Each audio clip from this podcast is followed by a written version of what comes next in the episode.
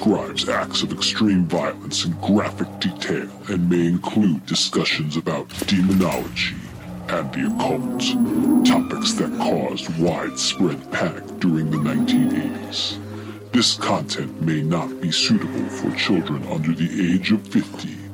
Viewer and listener discretion is advised.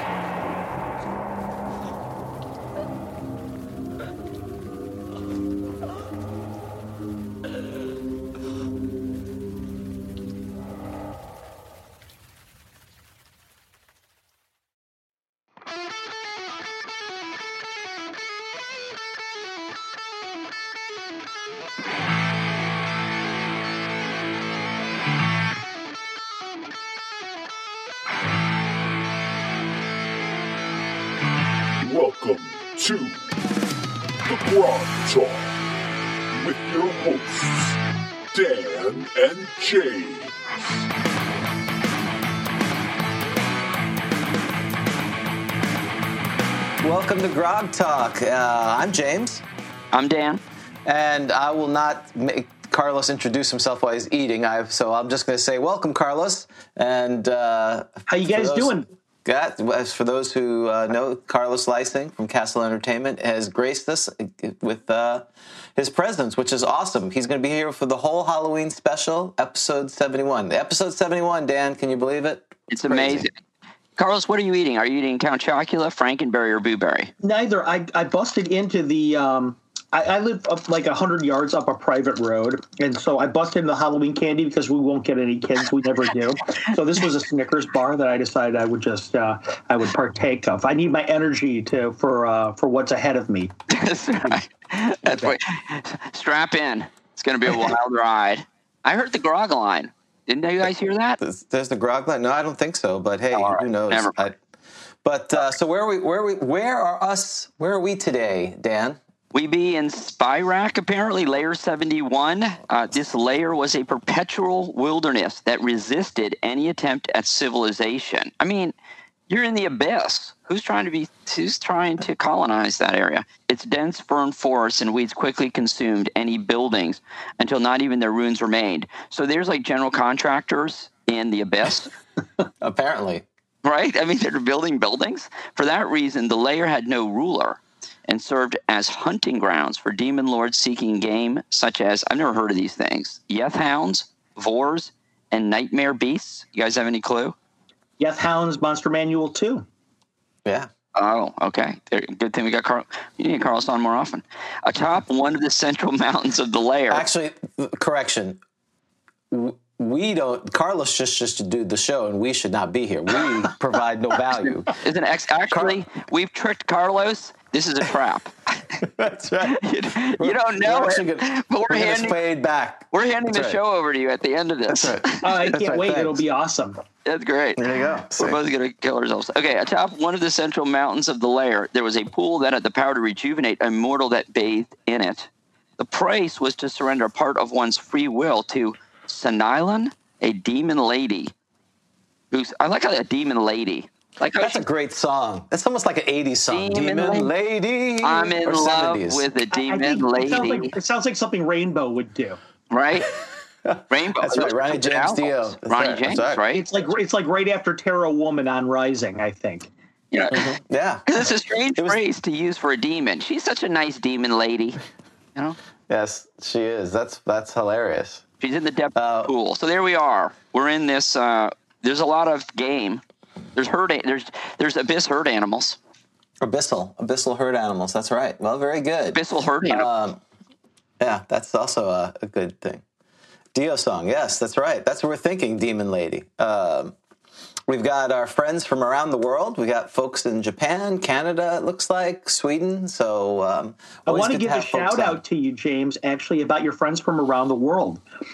Castle Entertainment was just contacted a couple days ago by one of your fans in Belgium who had heard about us through your show.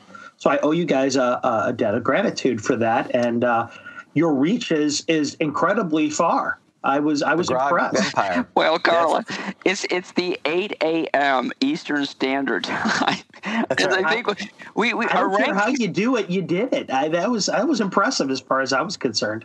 Yeah, that was the plan. I said, James, we should do 8 a.m. Eastern time so we can get people in other parts of the world. But you know, the downside of this, of course, is that our U.S. ratings are in the toilet always. Right? Sometimes we don't even Yeah. have a rating in the U.S. We are. Um, I forgot which band 248. we are. 248. Well, well, we, well. Besides that, we are. Uh, we're. Um, I, I, it escapes. We're the band that's good in the UK, but no one cares. You know, Yeah. in, at home, Um, we- um, no one cares about us. Yes, yes. Well, um, what was the uh, that rock band in the '80s? It was all women. Don't say Bangles. Don't say Go Go's. Uh, Vixen. No, not Vixen, but good one. Um, oh, I can't remember. They played with Lemmy a lot. Well, maybe that'll be L seven. Oh, oh no, the um, L7. something Gir- No, Girlschool is who I'm thinking of. girls' school. Right, Girlschool was never really popular in the U.S., but they're right. There's UK, very popular in the UK, I believe. Right. I think so. All right. Yeah, they- Moving on. As is girls' school actually? I thought those were dudes actually in girls' school. Aren't I they guys? No, No, I'm pretty well, sure it's they hard were to tell the difference with the '80s bands. I understand that, but I think you were, you, you were, Carlos. You were you, you, you were attracted to people you, you you didn't realize you you you, you Yeah, I know that's awesome. and- I, I and vice never knew that.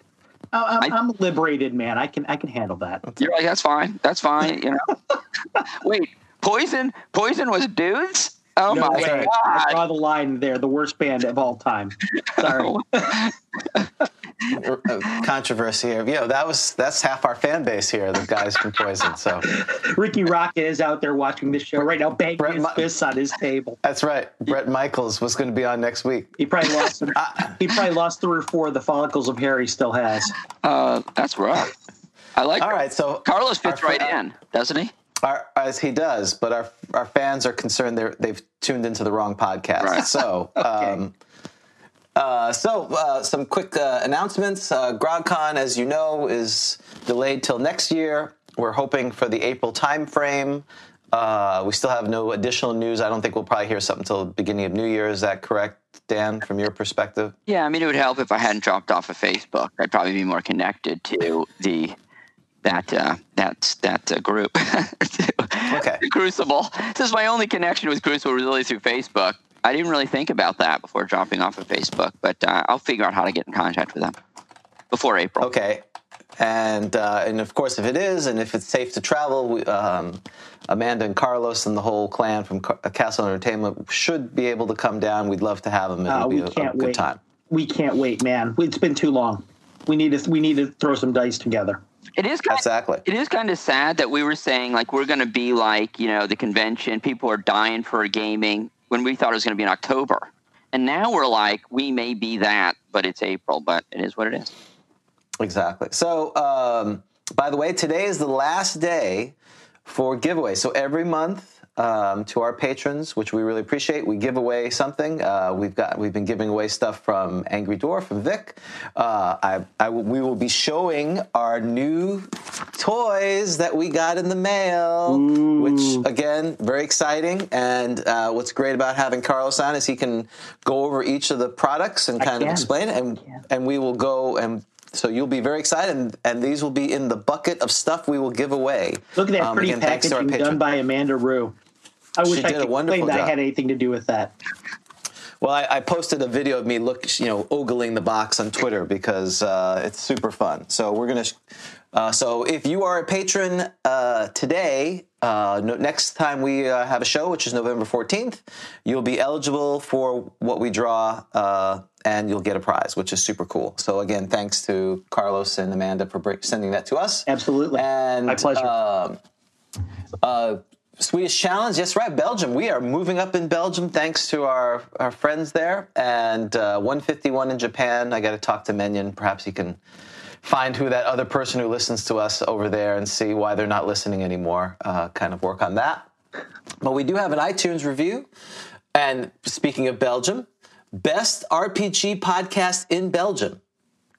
I really enjoy this podcast. Thanks to this podcast, I went to my attic and dug up my 35 year old AD&D stuff. We need to find where he lives. He's probably got some good stuff. Yeah. We should. Uh, I Yeah. think I know See. exactly who that is. I think that that's the gentleman that contacted me.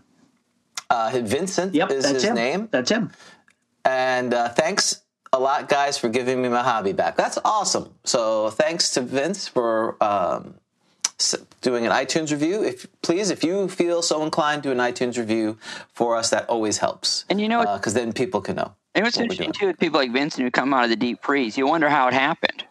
So you wonder, you know, how did he decide to look up podcasts on One E? Something must have, you know, sparked his interest after 35 years. So I always find that interesting. Yeah, well, hopefully, if he hears this, he can uh, send us a note. Uh, you can send it at info at grogcon.com or we're on Twitter. So, um, an- another one. And speaking of that, we're on Discord. Our Discord channel is doing really well. We're very happy with that. People are s- setting up games. Uh, which is you know the whole purpose of why we did this, so people can play 1E games. It's super uh, super fun. So if you go out, uh, the Discord link is in the link of this, and we'll also put it on our uh, website come and join us. That's it's awesome, super fun. Uh, okay. I oh, oh, I almost forgot the most important, the next most important thing. Flipping and turning issue two is moving forward.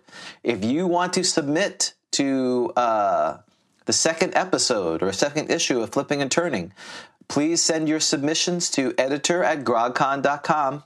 That's Rob, or you can go out to Discord and ping him. Uh, submissions are due November 30th, so you have a homework assignment. Be, when you're on Thanksgiving break, get your stuff done. And- uh, Dan, you have your article ready? I do, I do not have my article ready, uh, but I've, I've got an idea, and I want to mention it while it's still on my mind. And if, if Rob is listening or listens at some point, maybe he'll he'll agree that this is a good idea. You know how, and, and I thought about this as I was going through the October Dragon magazine. You know how so many of these strange monsters they say they're created by this you know crazy magic user, and use the following spells, and there's like a list of five spells. I thought it would be fun, you know, to randomly roll. I'm not saying we do this; it would be Rob. Randomly roll like five spells, and say, okay, if you had these five spells to create a monster, what would that monster be? What What do you think? Oh, yeah. Huh. I think that's really cool. That's a good Thank idea. You. Thank you, thank you. But you have to say that because you're being polite. You're our guest. See, James can get No, he doesn't. Right. No, no, I'd tell you think- if I thought it was a terrible one. Yeah, if, it's, if it sucks, he would say It it. was- So. yeah, just silent crickets, giant crickets. So, all right, that's all. I wanted to get that out there while it was on my mind. So, uh, there you go, uh, Rob. like the homunculus. It's basically the homunculus, which again was so fascinating when you know you, you we have these books for decades, and you know we're talking about mending and how terrible it is. And David Thompson, of course, the Chamberlain from Australia, goes, "That's how you make the homunculus," and we're like, "What?" And we go back and like, there it is. So yeah, so it's th- that kind of. So basically, you're stealing the homunculus thing. You know, what would we do if we whipped up a bunch of spells? Well, what would come out? Exa- ex- exactly, exactly. I love it. That's Right? good. No, that's good. Thank you. You're full of good ideas. Don't don't sell yourself short, buddy. That's uh Hey, what's going on? Wait, what's happening? Is it because I only have like what two years to live with that diet? Yeah, you only have two years left. That's right. That's Is that. that what it is? Exactly. You're starting to be nice to me. This is good. I'm always nice to you. you are. I'm, I'm kidding. You are. You're just it's rough. It's rough. You're rough this morning. You're trying to get into a fight. I know. We're gonna die later. We're dying later. So don't don't don't move forward for it. So I know, Carlos, you were not able to um, partake in the Dragon 42. I don't know if you got a chance to review it or not. Um, but you know we are No. celebrating 1980. So if you could, I would be happy to share my screen if you want. I could share Dragon 42 so you could play along. No, go ahead. I will. uh, I'll just pull it up right here. I have all my, my, my source materials right here. Right. Okay, perfect. So you got it. Excellent. So You said Dragon number Yep, forty-two. Dragon 42 is what we're going to uh, uh, we're going to go over because it's you know 1980 and we're reviewing all the white dwarves and dragons from that year. oh, very nice cover too. Yeah, so I'm gonna. So unfortunately, Carlos, this is not a reflection of your visage or your uh, your look, but I'm gonna. I'm kind of co- obscuring you so that our fans can see that. So I do apologize. Perfectly fine with me. So later, if you look back and go, "Why does James hate me?" It's not. That's not that. So. All right, so we are looking at Dragon 42, which is um, obviously the Halloween special. So the cover is halfway decent. Um, you know, they they go back and forth. It's a little fun, Halloween esque, right, Dan? Oh, you're chewing, so I will not bother you. see it anyway for whatever reason, but I remember. Hey, I can't hear you now. You're like your sound is really bad. Did you do something? Yeah, it's because your mic is over your head. Exactly. Okay, there you go. So um, yeah, I can't I can't see it, but that's you know I remember it, Okay, yeah, and it was a All right. So the next thing I have on my thing, Dan, is They, they talk about Gen Con, which again I'm not going to go over too much. Uh, there's a lot of luminaries in this magazine. Uh, Gary has a thing. Jim Ward, uh, Gar- Jim Ward's uh, adventure is in here. Um, kind of a. It almost reminded me what you said. Uh, Janelle Jaquays wrote the kids with bikes kind of thing because it's more of a. It's AD and D, but it's more of a modern adventure. Do you know? Is, is that Right. fair? Right. Yes, right. Yeah, it's kids going into I think a haunted house, and so yes, that's that's correct. Oh man, Len Lakofka, rest in Yeah, peace. we were going to talk about that. Yeah, I mean, it's uh, he he he wrote a very good article about the uh, planes, and for those who may have not heard, uh, you know, last week or so, um, Len, after battling I think leukemia for a while, uh, unfortunately passed from it. Um, you know, someone who. Uh, I'm, and actually, probably Carlos knows way more than than Dan and I do. Just you know, really one of the people who had contributed so much to this this hobby. Do you have any other thoughts on that, Carlos? Well, for those of you guys who are enthusiasts of the world of Greyhawk, he's really an important creator because not only did he write L1 through 3, which are Secret of, Secret of Bone Hill, um, Assassin's Knot, and Deep Dwarven Delve, which all take place on the Lendore Isles. Uh, Gary Gygax um, allowed him to help shape the world of Greyhawk by creating the Sul pantheon of gods. Essentially, um, those uh, the gods of, of the Sul were all created and and, and they were uh, developed by Len. Um, you know, he uh, he was a very important creator. Uh, it- it- this is in addition to stuff like Leomund's tiny hut and all the references to Leomund that are sprinkled through the world of Greyhawk's history. So yeah, the, he um, very important creator. Um, the man himself, uh, he he was he was a bit uh, prickly from time to time. I'm not going to lie, uh, but he, um, yeah, he was a monster creator. Yeah, I know he had um, you know so much content, and, and it was interesting because you know some of it was very held the orthodoxy, and others it was very clear. Like he had his own vision of how he saw AD and D in this case, uh, first edition. Some of it was definitely well, this is what I would do. And, you know, I think that is, uh, you know, a sign of people really taking the game seriously. You know, the, the people that I know when they're interested in either expanding the canon or changing rules, it's usually not because um, they want to change it. It's because they're so passionate about what they want to get out of the game that they do that. So again, um, we we extend our thoughts to the to Len's family uh, during this difficult time. Uh, but he does write an article in here. Yeah, and I always, you know, so he he reviewed, right as I understand it, he reviewed the manuscripts of the Player's Handbook and the DMG, That is Uh, correct. right, and provided comments to Gary. And, and do do we know if we know what changes he was responsible for? Because you know, if I if we had had him on the show, and we certainly were hoping to. Uh, have had him on the show, and that obviously didn't happen.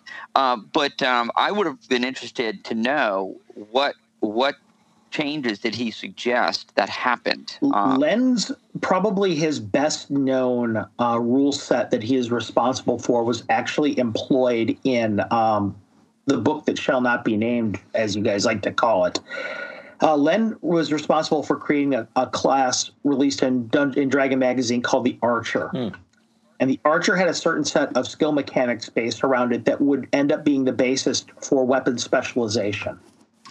oh, okay, Interesting. okay, And, very yeah. I didn't know Instead of just having an archer class, there was a specialization that was added towards the fighter classes to make all of them a bit more robust and and uh, because there was the the argument back in the day, and I, I can't understand why this all why this happened, but uh, that the fighters were so grossly underpowered in AD&D. Nobody wanted to play a fighter, a straight fighter. So Yep. okay. yeah, that was it. Was the um, that the weapon specialization certainly um, empowered them dramatically. Yeah, I know that. Right, that that was a significant change to be sure. So. And uh, N- Nistles is what uh, Dorgrim is saying as well uh, on the chat. Yeah. Um, Yeah, a lot of people think that that's attributed to Dennis Nistel. I, I thought it was, uh, and it's not. It's actually Len. interesting. Uh, well, well, we'll we'll look at his uh, uh, contribution to this. So, kind of what um, my highlights to this, and Dan, you can chime in. So, the first thing is out on the limb. Uh, so, the first letter is about basically, you know, we've talked about uh, women in um, D and D, and the writer Katharine's like, hey, if uh, people don't like what the, you know, women are ten percent of the hobby, if people don't like women don't like what they see, they should take their money and go somewhere else. So it's um, interesting to And- see that perspective back then. And who's the author of that letter, James? Katharine Kerr. If you Google, I believe if you Google mm-hmm. that, I believe she's a she becomes a she writes for the Dragon magazine. She submits stuff and she, and she becomes- becomes quite a famous author Yes. as well. Isn't that interesting? It's so neat to see that, isn't it? Where it's just this letter, and and yeah, and, and then you Google these names, and and it turns out that they are they become famous authors. So that's right. So yeah, I thought that was interesting too. But so they were complaining, right? So so people were complaining. Back, I mean, we still deal with this, right? They were complaining back in the day Right. about you know the image of the, you know the female character scantily clad and all that, and so that's I mean yeah, we saw that you know happening back then. So yeah, I thought yeah, I like that letter. And um, then later, there's another article of, of someone who's was taking a taking issue with how women were being adjusted their stats, and you know, people taking it a little too seriously one way or another. So Yeah, because the one very because because female right. So there's if you're a female character, it's only negative for you, right? Because you you're limited in your strength, and and I think what apparently um, someone had written in that well, you need to give some negatives for men. Their dexterity should be like a max of 17 or something. Yeah. Because this again, it's funny that you should have said your your comment about this, James, was especially salient because this is something we're still still dealing with today. I mean, this is a major controversy right now in the 5e game. yeah, So it, it, it's uh, it's funny how history really does. It's our history as gamers does not see any of these issues being resolved. Essentially, right, this is bad. Right, that's actually the bad news. That is, this has been going on since 1980, and it's now what you know, 40 it's, years it's on. 40 years, 40 years on, and so in, in 20 in 2060, they'll still be having uh, having that debate. So, So, so, um, speaking of that, on page five is a, uh, a, it says, "Wasn't 1980 fun? Iran and Afghanistan, elections and scandals, drought and disaster.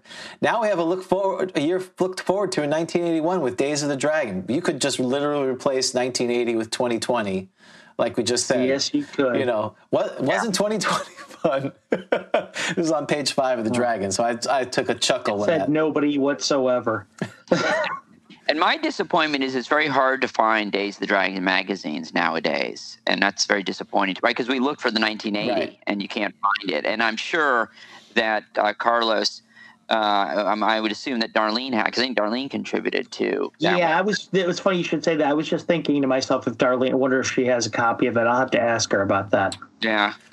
Um, all right. What what's next? Because I do. I there were, there's some in there that I really liked. I liked this edition a lot. There is. So that so Uh, that, probably the favorite issue. I've, The next piece of artwork is fan is Yeah, fabulous. so it says things to tease, tempt, and terrify, which again I find interesting because they have, uh, speaking of a semi uh, naked or fully naked woman looking over by a goat de- deity, uh, demon with skeletons. So didn't we just go Oh, wait. the satanic panic that they were trying to humiliate people with this? So that's where when I it- it gets worse with our friend friend Lew Pulsipher Right. later in this issue. But is that the one? I assume that was a um um it Orcus. does look like Orcus. yeah, it is. It's got to be work. Okay, I love that picture. So I didn't, I didn't see the one. I don't see it up here, but I remember looking at it and just absolutely loving it. Because number one, I never thought of Orcus as sort of like this, like he's got like this big belly, doesn't he, in this picture? Yeah. And he's like sitting there on this throne. Right. And I just had this image of Orcus as just sort of like this, you know, big, sort of heavy set king. And that, you know, and the poor skeleton, he looks frightened. Doesn't that skeleton look like he's not unintelligent? Doesn't that skeleton look like he's in big trouble? Yeah, he looks like, um, yeah, like yeah, he's got that kind of uh, pout. He's a pouting skeleton almost. Yeah. Me?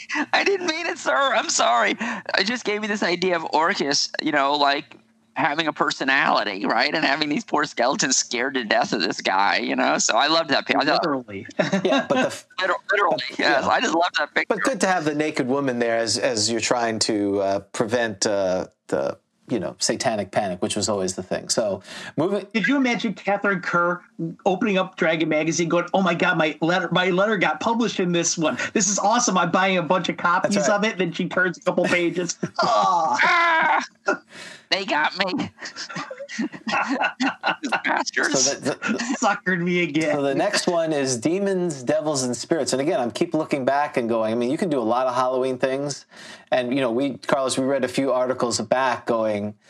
They had a they had a uh, advertisement for hey, if you're a cleric or some you know person who plays D and D, let us know because you know they were already starting to deal with this, and I guess Right. here they're going full. Eh, we'll figure it out. So I was interested. Oh, maybe what they're trying to do is they're trying to embrace the whole, you know, no, no, no advertising is bad Right, right. advertising. You know, Yeah, yeah. So the, there's a new some new demons, or or not even demons. They're creatures and spirits that you can flavor your cat. So I read the Asperim.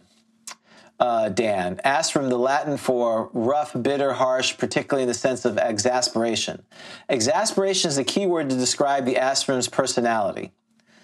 The Aspirim are sort of super imps. They take delight in annoying any creature near them, in frustrating others and torturing them mentally. They're not actively evil. Whatever physical harm they do is usually accidental. Now, who does that sound like? Gnomes. Or, Or or what? you? I thought of you. Me? Yes. I, I, I, well, I'm a gnome. you- you're, you're the Aspirim. I have a, I have a class for you now. They're lesser devils. Uh, let's say because they when uh, the Aspirin, if for information, will always direct the party along the worst path possible. I did like that. They will not yes. give the same answer twice in a row to the same question. That's not me. okay, if you say so. Okay. If you say so. I say so. what, what did you like about this uh, eh, this article? Anything specific? What, what were the ones? Because I can't see it. Which Uh, was, I don't think hamacu- I. the Hamakuli or ham- Hakamuli, I'll say, uh, the Aspirin, the Ap- Apollon from the Greek destroyer, and the Yeah. Seraphis. No, I don't think any of those really excited me that much. I mean, there were I like, and, and I guess it's not part of this. I liked that the well spirit. Okay, that's later. Yeah, that's in the That's later. Yeah, Ter- no, nothing really terrible me about this monsters kind of thing. Then you had the um, possessors, uh, the new evil, the possessors, and these creatures that obviously possess people. And there's a whole thing of possession, which again, we're so worried about being labeled as satanic panic. You've got literally how to possess people. and they name check Satan in this That's right. article multiple right. times. Are you kidding yeah, me? that's right. That's right. It's the Shem, Slem, the uh, the second to Satan's lieutenant. I mean, you know, just have the just have the pentagram out and sacrifice. You know, here's a cookbook. Oh Right there, wow, so- that's good stuff. exorcisms. Yeah, and it gets better. Right. I think. Then the next Right. one is patron demons. Yes. So uh, page twelve by our dear friend Lew Pulsipher. making a making a pact with a demon, selling your soul Right. to a to rock and roll. yes, how to go about it. And, and you know, so I do like this article, and I think we may have talked about this with Lew.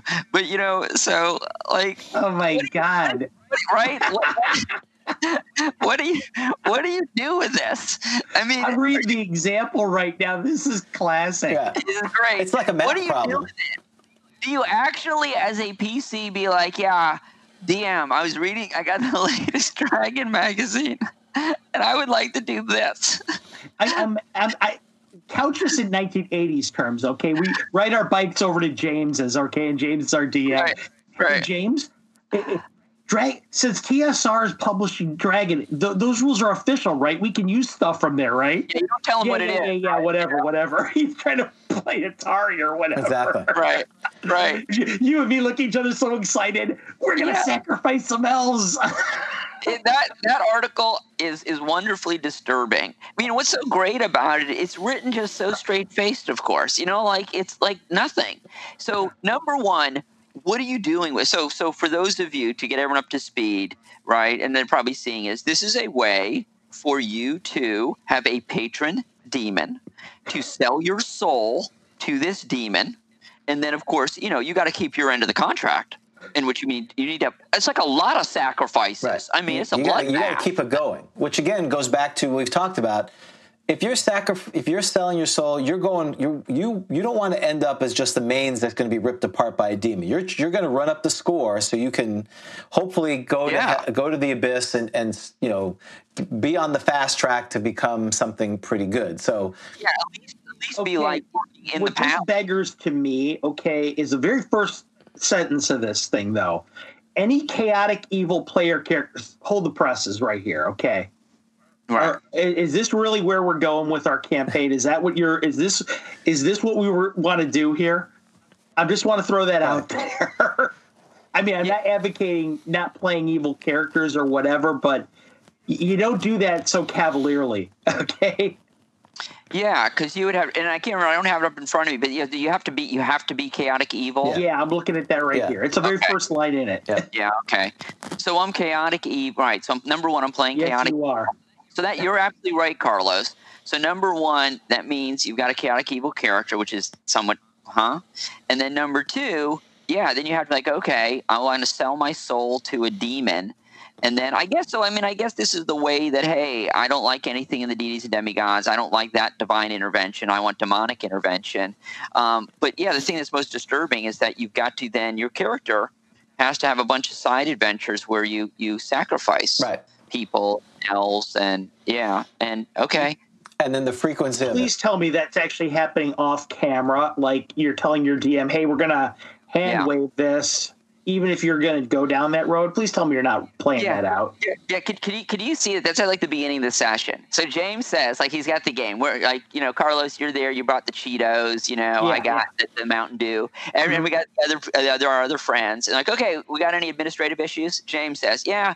Um, I'd like to try to buy. I'd like to buy a longsword. Is there one in town and all that? And we're like yeah, we'd like to sell our. Uh, Carlos and I have been talking, and we'd like to sell our souls right. To, to a particular demon. And uh, is Yeah. there a slave? And you can just hear a pin drop in the room. Right. Right. James crunches on a Cheeto. it sounds like echoes in the room. an orange cloud pops out. As he kind of does what do you do when he sp- sprays? He coughs Or you and like bring- It orange. looks like Juiblex for a second. right or you bring the you, know, you, you bring the you you bring in someone hey we're playing dungeons and dragons oh i heard it's a scary game no no no it's not scary at all and, it, and Elves, pixies, right and, and, and is it about you know is it okay for women oh yeah sure it's it's very you know it's, it lets you play this poor person shows up and you know dan goes Katharine Kerr shows up. She drives over your Hey, house. Dan, Dan, uh, oh, we're in trouble. The party's in trouble. Okay, well, I, you remember I sacrificed those hundred elves last time. I've banked up like a fifty-eight percent chance of getting a minor deity Yeah. to help, so I'm going to roll that.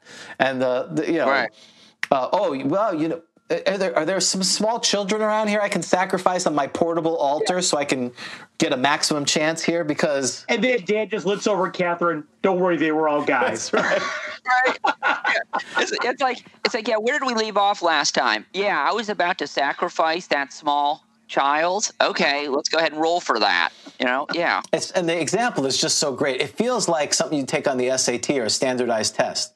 A sixth level magic Yeah. user sacrificed 12 captured elves, all together in the last four weeks. He has not called his patron demon in that time. Calculate his chance of success, and it gives you, you know, you have to fill out, figure out the formula. Assuming he succeeds and he rolls this, he could get a prince, a lesser demon, or the remainder of the monster su- or uh, monster summoning spell. He gets a, and then he determined the type of demon. It's just awesome. It's great. It's hilarious because it's so straight faced. Yeah, that's that, article's a winner. So the next one is the Restless Dead, which I kind of passed over. I mean, I get it. No. It's good. Stop. Stop. But No, it's oh, great. it's great. Okay, go ahead. Glad, great. I'm glad you read it. What what's what makes it so great? No, this is wonderful because remember it was in la- one of the last issues we read where it was it's basically rules designed to create a disincentive for party members loot. to loot the dead body, Right. which is great to know that 40 years they were doing that too, right? I mean, that's like you know, don't feel bad. It's been going on for 40, 50 years now that the party just loots the dead body, and it was it was rules to create an incentive to actually to, to bury the bodies, to not loot, right? To bury it, and to not loot the body. You had to pay the money. I always complained about this. I'm like, you know, if you're lawful good, you can't be like looting the body. There's probably a will. There's there's an order of inheritance here for who's getting the stuff. You're stealing, and so which you know isn't a lot of fun uh, to say. what I take out of this, the first thing that that jumps out to me about this that I think is really cool. You notice the first monster that they mention is the haunt mm-hmm. in here. Yeah. yeah the Haunt's first appearance, if I unless I'm wrong here, is A2 Secret of the Slaver Stockade. And I'm not wrong. That was released in 1981. This book is released in 1980, so this actually predates yeah. it. Very cool. Very cool. And uh, that is very cool. Yes, very interesting. And I thought so. This was a remember you had to pay what the wear guilt, guilt or whatever, and you know the widows bound whatever. Right. And this is this is a DM saying that's not enough you need more. And so when you do not bury the body properly or pay the money to the widow, then depending on the alignment, you either get a haunt or you get a skeleton, a zombie, which I loved. Did you read that? The zombie turns into a skeleton. The flesh falls off the zombie slowly and it turns into a skeleton, or you get a vampire. And they they they hunt you down. They haunt you. And, Why are you and, worried about this since we're all playing evil characters anyway? Yeah, yeah right? yeah, right. Exactly. Right. I'm just gonna call my patron demon. So like these are my buddies. Like yeah. you know, hey guys. So I love this, man. This is a way to mess with. Like I don't know what you really do with this. I mean, I know it's not a lot of fun. It's not an adventure, but I just think it was hilarious that there's you know it comes back and it haunts you. It bothers you. You know, the party deserves that for looting the body. Um, and the zombie touches you or something, and you turn into a zombie. I love all that stuff. Yeah. I thought it was great. Well, this is basically D and D probate. If you do not figure out, yes. if you don't yes. fill out your goldenrod character sheet and make the will very explicit, and people don't honor it, then you get D&D probate, which is nasty, expensive, full of lawyers, right. full of rules, bad things right. happen. You know, you, right. you got it, you know, so put on your fill out your fill out your character sheets people and say if i die this is what pe- i give my sword to bob i give this to that and give the rest to charity or whatever and the other players need to honor it that's the system. If not then bad things happen. it's like a commercial. Do you want to avoid probate? Exactly. Years of being in city of greyhawk probate court notice on use goldenrod character sheets right you'll see the will there so make it and you need to make sure it's witnessed by uh, two two citizens. I, I, I, I, assume so. So at least that's the rule. So the next, well, so it was good. I like yeah. I should. I'll probably read it again. I, to be to be frank, we should use those rules. If we run a campaign, I want to use those rules. So you should read it. Okay, that that will be the focus of the campaign: the character death and and its adjudication. That's yes. great. Awesome. Sounds good. The, pro, the probate campaign. that I, sounds, I go back, sounds I go back to Carlos's thing about lawyers. That's all I have to say, right? So, right. uh, so then the next one is making monsters meaningful, which is a Gary Gygax advice, which I did read because you know I was focused on what Gary said, not probate machinations. So um, right. it was good.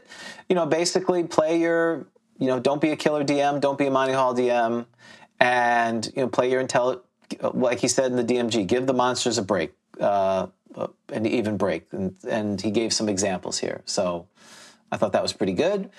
But it's interesting these two new spells from the G series. You know, it's again looking back, you realize, oh, this is the, that time frame. I did not read the history of Pond. Like we've said, we don't read the history. We're we're, we're terrible when it comes to that. Uh, Sage Advice is back which is on page 22. I, before we go any further, before you go any further, I'm looking at the advertisement right at between the two of uh, them, where uh, Azoki, Azoki di- distributors were, cat, you know, Lou Zocchi would end up being game science, and this seems to predate that to some degree, oh, or that was a kind of a, a side thing on, for them. That's interesting. On page 17, yeah, it's just just going back yeah. to the how some of these origins things are. So um, yeah. So sage advice. What I found interesting here, Dan, on page twenty-two, uh, because uh, you have claimed that sage advice is not canonical, correct? I, I, know exactly what you're going to say. I read that too. It is not. It is. It is. It is not canon. It is not official. Well, here's the problem. We go round and round and round and round. So sage advice said that they weren't official, but well, I guess if they're well, I guess if they're official, no, this doesn't go round and round. If they're official, then when they say they're not official, then they're officially not official. Hmm. And if they're not official, and they say they're not official, well, they're not official because they weren't official in the first place, so they're not official. James, what were you saying about lawyers Yeah, again? this- That's oh, you guys joke about lawyers, but let's face it. People who like, particularly first edition, they're all lawyer-like. You may say Yeah, you're a rules it's true. but even the not the rules lawyers are really just the uber rules lawyers. Everybody in first edition, because they're all turning into everybody turns into a rules lawyer when they're trying to get the benefit of something. They're Right. turning and flipping and flipping and turning to find that rule to make that argument. Hey, the deity, it says here, I'm going to cost you, Carlos, at the Gary Con uh, bazaar or whatever, to complain to you that you didn't give me augury. Because look here, Carlos, it says eh, um, um, exceptional or, or, or greater gods can do it, and I'm a greater god. We so all right. Okay. It's it's so cute. You think I don't already get mail like that from people who read my modules? do you really? oh yeah, I, Do you, do, you, do you really? Do you get people uh, sending you messages like, like, "Hey, the you, you, I think you got this wrong." Uh, it's mostly uh, it's mostly stuff about like uh, it, it. It's not really so much rules that are wrong as its interpretation of rules. Interesting. Yeah. Very interesting. They're, Okay. They they feel like they want to tell me about their interpretations of rules so that I can use them in the future.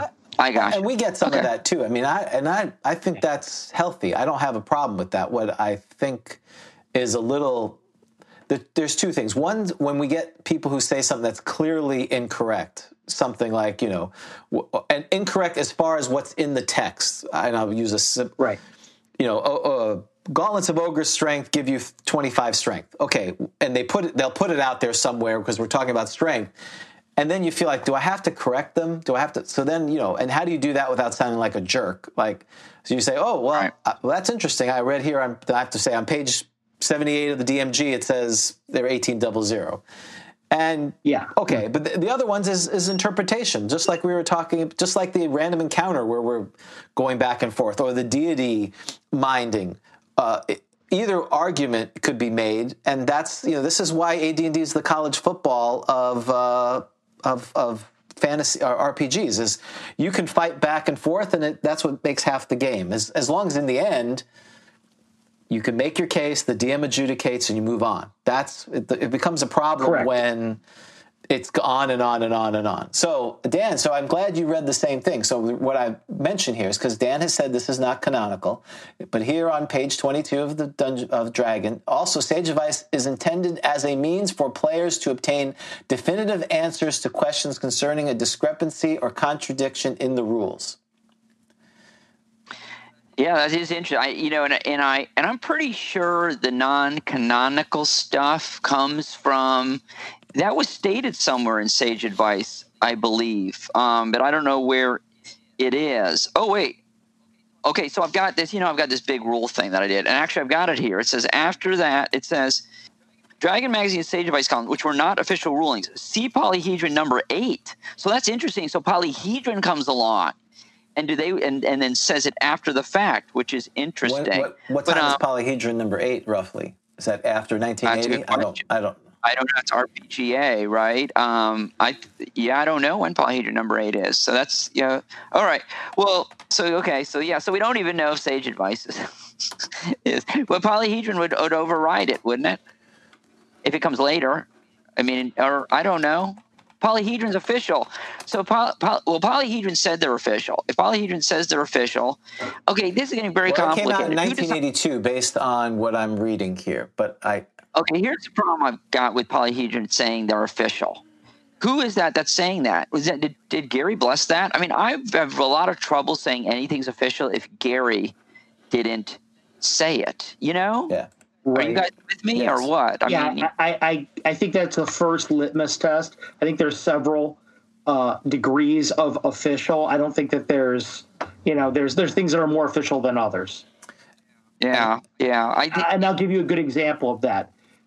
And I'm not saying this just to bring up this text again, but Unearth Arcana. Oh, Is it official or not? well, it is.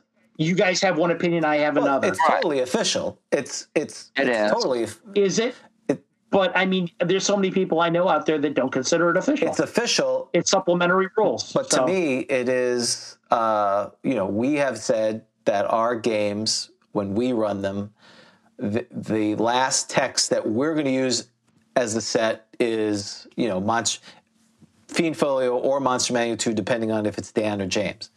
Um, and then, you know, because how can you, anything up until 1989 has to be, because it's first edition, it's released products. You know, you can. I tend to agree with you. But I, like I said, I've heard that argument thrown out there. Well, Would you consider it official? Yeah. Well, I, I think it is official. To me, it's a timing issue. So to me, it's not that I'm rejecting things that are official. I'm just placing a chronological line right. and saying it has to be. I, I'm pretending I'm recreating 1984. So that's what I'm doing, right? I'm recreating 1984. So um, yeah, for um, him, it's it's it's not a thing well, of the future. It's just our our we stop and and me personally. I stopped buying stuff probably 1985. We had Unearthed Arcana, but then anything after that we didn't have. I'm sure other things happened. We just didn't use them because we had enough at that well, point. Well, let's face it, guys. We're all playing something that one could argue is no longer official. I mean, I think Gary at some point said, look, one E's dead, right? One E's gone. It's 5e. One could make an argument that 5e supersedes everything and that, you know, anything before 5e is now unofficial. Ah. So. ah, all right. What did I say? What's happening? So, the, yeah, that's uh, well, that was like our word. This is this is this is Dan. He takes all sides. But what I also found interesting in this is that Jean Wells, our dear friend Jean Wells, uh, basically got pushed out. Here it looks like. So yeah, so let's talk. So so there's Sage Advice disappears for several issues, right? Which we've been very sad about because I love Sage Advice, right? Sage Advice is gone, and then it reappears and it announces, right? They announce that they're, they're, they need more people and Jean is gone, and um, we've got what do we have? Uh, Will Niebling and uh, Jim Ward, I, I think, so. are They're doing the this. ones who answer this one, correct? So yeah, so you sort of wonder: has she been booted? Gary didn't like the fact that she said that magic users can cast spells and hold a dagger at the same time because he thinks you need two hands. Uh, to do uh, uh, the movements, and um, and she's got the the uh, the Palace of the Silver Queen business, I guess. So I don't know. What do you think? Is she is she is she booted because of that? Is she persona non grata? I, well, it's, what do you it think? says here, you know, again, she's still part of TSR at this point, but she is uh, she will answer on an occasional basis. Now the question is, we should go forward and see if she ever answered another one. okay. I'll find out. Oh, it's a shame. I thought I, I loved her sense of humor. I thought she was great. I loved her sage advice. But you know, what were some of the questions on there? Were there? I didn't see any super I, controversial ones. I think the only one that was kind of useful because I've heard uh, question: Can a cleric attack while turning undead? What happens if he or she is hit? While striking to turn undead, the ruling here is you, that, that's your action for the round turning, which is how we've usually played it. Um, but it, it, clarifies that if you are hit, as long as you're not killed, the turning will continue. It doesn't spoil the turn. It's not like the power of, uh, uh, okay, and you fail it. You can continue even though you're being wailed on. Okay, there's something that is true, so that's good to know too. There's something else significant in there. Do you know what might be significant is in the there? The line? I don't doubt it. Do you do you know there's something else significant in that answer? I think is that Will. I think it was Will yeah, Niebling who's answered. Yep, he did. Okay. Do you know there's something else interesting in there? Can you figure out what it is? Uh, the clerics are empowered with the ability to turn away undead. The success of is dependent on the cleric's level and opportunity, since the clerics must be in a position to place himself before the undead, have time to speak and display a religious symbol. Okay. Uh, uh, you already said it. Speak. Speak. Yeah. Well, I've always, I, have always said you had to speak. Yeah. That's actually the players. Okay, here you go. This is why I got a problem with polyhedron, and it was dispel confusion. Right? Was their sage advice um, equivalent? So the cleric. This is Player's Handbook 104. Gary, the cleric must be in a position to step before the undead, and he or she must have time to speak and hold forth the religious symbol to turn the undead. So it is, you know, the classic vampire. You know, go back, and I love that. Right? Do you? Do you, um, Carlos? When I, I bet you don't play too much, but my guess is if you played a cleric, or if, if you're playing NPC cleric, you would probably have them doing a whole sort of like oh, talking. absolutely. It's a great it's a great vehicle for role playing. Right? Yeah, you're, you're, you're talking about your deity. This is what polyhedron number 17 said. Polyhedron, however, states that there is no verbal component for cleric turning. How can you say that? How can you say that? Forget about sage advice. Gary said it in the player's handbook, and that's a big deal because if you've got right. if you've got a silent spell, that'll be that's not an, necessarily an insignificant issue. So that, that's well, one of the problems I, I reject polyhedron, and in fact, that was the thing you used to screw me out of something. Uh, or, or so I have to go back to the original episodes where you use polyhedron to cudgel me, and I'm going to reverse that. So I'll tell you what. Actually, when I'm reading this article, Jim Ward actually, I think he made me physically ill with his answer about uh, gauntlets of ogre power and, and girdles of giant strength. So you're to tell me that if I'm wearing girdles of giant strength and I punch somebody, I'm going to do damage to myself because they, the, the girdle doesn't protect me somehow. Yeah, that's what he was yeah, saying. Yeah, that's why it's lower. Do you? So Carlos, do you? Does that strike you as?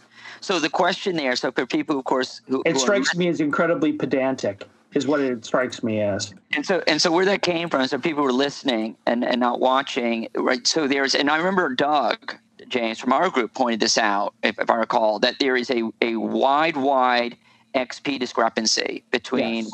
right the gauntlets of what ogre yep. power and yep. and, and and then the um, the girdle of giant Right, and it make a lot of sense because the giant's stronger than the ogre, but the ogre one, right, was getting a lot more XP. Do you? And, and this was an explanation of why, because you could hurt your hand if you've got the gauntlet. This is a rationalization right. to, to, support Gary's pos- in, incorrect position, in my opinion. Right. this is not. This is not an explanation. I think yeah. they should have just said we should have gave it 1200 XP, and we, that's exactly what they should have said. That is, that is this well, is ugly well, you know, and I don't know if we've ever asked Carlos this, you know, polyhedron is where this neutral cleric business played out where finally there was there was disagreements in one polyhedron. They weren't sure. They went to people. Everyone had a different opinion on, on neutral clerics and turning.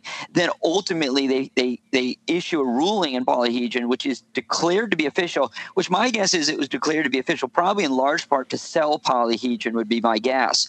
And they say that chaotic the chaotic clerics can are treated as evil and for turning, you know, which make you befriend them, and lawful are, are not. Uh, they're treated like good clerics. You know, I don't know, Carlos. What is your thoughts on that? I mean, we play that, James, right? right? We play that because it's in polyhedron. I'm starting to have doubts about whether we should treat polyhedron as official. It wasn't Gary, and I don't know that that chaotic neutral cleric business befriending undead is is mildly unsettling. And and are, are more undead what's the theory behind that? Are more undead well, chaotic? I mean that should only work with chaotic undead. One of the greatest innovations that second edition in my opinion had um, was that your every priest of every god had different abilities based on their deity and they were spelled out what they were. For example, there was a little citation if you worship Istus, can you turn undead or can you command them? If you worship Zanye, what is it? If you worship Pelor, which is it? Um, that dispelled confusion, uh, if you don't pardon the pun, on that uh, on that issue. I find what they said in Polyhedron to not ring true to me it doesn't ring true to me. Yeah, and, and what you just said about the, uh, an, an addition that won't be named uh, is makes sense to me. I mean, I love this stuff. I I think that right. clerics are are not played oftentimes like they we want them to be. And this idea right. of having, we know our friend Dan Collerton, right, wrote his last article in White Dwarf was saying, look, here's if you have a fire deity you should get these you should get these spells. And he has new ones and and, and, and you know i love that stuff because it really brings flavor to the cleric. And i agree with you carlos. It makes a lot of sense to think that your turning ability would be based upon your deity. So yeah it's got to be for example i mean not all neutral deities are are, are created equal. I mean for example let's say i'm going to fall back to the to the world of greyhawk for a second okay uh, we'll take the Daern from Daern's Instant Fortress, and we'll take I don't know uh, uh, Obad-Hai the Shalm, okay, who's a nature god. All right. Um, at first, it, you wouldn't think they would influence them until you think about the fact that Daern was sponsored to godhood by Heironeous, who is a good god. I mean, he's a god of righteousness and law. Of course, he's going to destroy undead. Okay, But the Shalm, who is more of a natural god, well, first of all, he probably wouldn't have clerics to begin with. He'd have druids. So that's, you know, it, it the god should inform the ability. So, and just real quick, um, I think both of those things is instead of just saying there was a mistake or it wasn't thought of, they kind of did a, a a bolt on. It you know almost feels like a bad patch. So just just Yeah. like what Carlos was saying, the answer by Jim, because I don't think you know, just in case for folks on the podcast. He, uh, the, the question was how much experience of the various girdles is giant strength worth? It's, it, I seriously doubt 200 when gauntlets have overpowered 1,000. He basically says girdles are only 200 for several reasons. First, they do not add the strength. While they do add the strength of the individual, they do little to the intelligence or cautiousness of that being. Secondly, while the strength of the giant is given, the giant's innate toughness is not conferred upon the wearer. And, and the important part is he's saying is this means that while a giant could smash a fist through with through a wooden door, a human would break bones doing this. So I, again, I don't know how you how if you if you really go with this, how does that if you use a sword, why is that any difference? Wouldn't you break your hand if you were using giant strength? That doesn't make any sense. And he says also you'd rip your hands apart if you would uh, try to bend bars. So. I, to your point, Carlos, it just looks like the, the simpler answer would have been, yeah, we probably should make these 1,200 points and Yeah. and then with the same thing with the clerics. If if you read Player's Handbook, it doesn't say it, but it's implied that neutral clerics are druids. There are no, there are no neutral clerics, and they they didn't really think about chaotic neutral, lawful neutral. There was not going to be that, and then it came up, and they're like, oh well, we sh- now we need to figure it out, and it and then it took second edition to fix it. That's that's kind of the that's my take on it. And I think when we had Jim on the show, I like it. and I think why didn't Jim say when we had Jim on the show? I think it was our show. It may have, it may have been Carlos's, but on one of them where where we asked, is it um, we asked this question, and I think his reaction response wasn't his response. I don't remember anyone playing a neutral cleric in Gary's game. They were always good. I thought he may have said Right. that, which I thought was quite telling, right? That this kind of the I, idea I that remember him saying that, whether it was on my show or yours, I can't Yeah. recall. Yeah, but that's kind of interesting, isn't it? That so Gary's idea of a cleric was basically probably that you're good or evil, right? You're strong one way because obviously you've got the evil high priest, you know. But it, it, it, it's it's yeah, just like you were saying, James. Yeah, the idea of a neutral cleric was really not really thought of, and I guess that's why it wasn't included. No, but I can tell you where it makes sense, though. I mean, let's go back again. I'll, I'll go to the world of Greyhawk. You've got Istus, the goddess of fate. She's not going to have a druid, but she's a neutral god. There's a great example of how it, it, it works. Yeah, I, I, and I agree with what that. about Dionysus? And James, your favorite from Dionysus. Uh, what Dionysus? But that's but Would, that's um, nineteen. that be Druid? Yeah, that's nineteen eighty though. To me, that's Yeah. Greyhawk Folio comes out in 1980. Some of the deities may, Sure, may sure. have not been fleshed out with alignments and everything else. It was more of, Absolutely. It was more of yes, there's Bocob and there's this and there's that.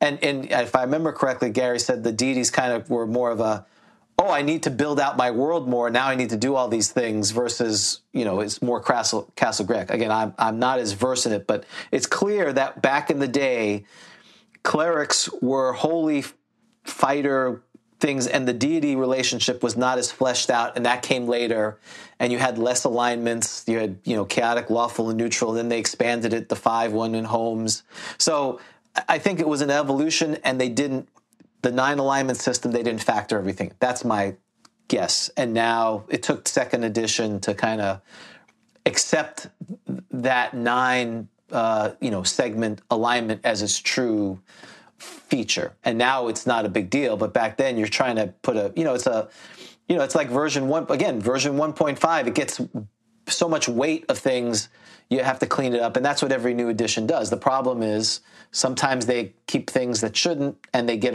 rid of things that they should have kept and it is what it is so uh, let's see what the comments are saying. Real well, I want to keep going because we are we are we're two hours in. And I would definitely want to. Uh, we've got some things to open, and I, I want to get killed hard and just incomprehensible. Yeah. So Yeah. um, Yeah. So uh, Leomund's Tiny Hut again. Len, we talked about. He does a great article about the inner planes, and um, you know discussing encountering because again there is some. Obviously, we had an astral ethereal. Uh, Yeah. encounter t- this this episode, but it really goes over fleshing out the alignment of the traveler versus the monster. You know, it's, it's if you need this detail and how you could see in the inner planes, the it's it's got it there for you. So again, we've you know we've lost another great uh, founder and content person of, of the hobby, which is it's it's very sad. Okay, so it's in fact it's a very long article. It's about six or seven pages. I didn't read Giants of the Earth. We talked about that. I, am sure it's interesting. Basically, they're statting historic creatures, which is cool. Um, moving on, moving on. Scrolling, and we're scrolling. What's the last thing I have on my list? Oh, monsters. Well, I like. That's it. Go ahead. Yeah. Well, yeah. So most of them I wasn't all jazzed about. I mean, what you had these like what I can't remember these. There's kind of raised in the ground or and I liked the uh, the well spirit which so you're like a wishing well or whatever so right I like the idea of wishing wells I hadn't thought a lot about them right but this idea of wishing wells in D&D I think you could have a lot of fun with wishing wells of all different varieties um, but what I thought was you know pretty horrible about this terrible about this thing is so you go to a wishing well and this creature from the you know comes from the plane of, of, of water whatever comes out and and attacks you and drowns you. That's horrible, yeah. right? So you just okay. I, I thought it was entertaining though, so I, I liked that. I like that. I like that monster, but it got me thinking about wishing. Well, and, and the number of wishes it has versus its level and attacks is yeah, it's pretty scary stuff. Oh yeah, right. I think you can appease it, right? So if you give it enough stuff or whatever, but like if you like, you know, you're like, ha ha, watch this. I'll throw a copper piece in there. So this thing comes out and drowns you. Okay, that's funny. Be careful what you wish for. That's still like that's right. Well, the, the, one I felt was interesting. Cheapskate. That's right. That's, that's right. Let that be a lesson to was you. Was the uh, Necroton, and the reason it was interesting is because oh, that metal yeah, thing. Well, I just you know I'm I'm not a fan of, and I wanted to get Carlos's take since he was on here you know this kind of steampunk uh, wizard as mad scientist. You know what it says here is this greedy wizard says have designed the first Necroton. There can be no doubt of the case. You know, do do you in your campaigns, particularly in Greyhawk, have, do you gravitate? Having uh, wizards as alchemists makes perfect sense. Wizards as scientists, but do you, do you go into the steampunk kind of you know contraptions and, and that kind of thing? I'm I am one of the people that I very much dislike um, things like uh, Expedition of the Barrier Peaks. I never liked that module much at all. It's got some really cool monsters in there, and it's got some cool encounters. But I didn't, I didn't like the chocolate in my peanut butter, so to speak. I thought it wasn't handled correctly.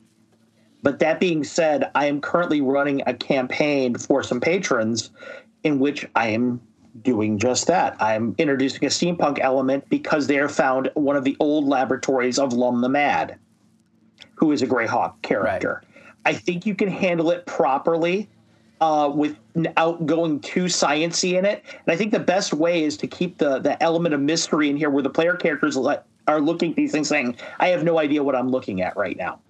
Did I have Lum, absolutely no idea what this is." Did Lum the Mad create the owlbear?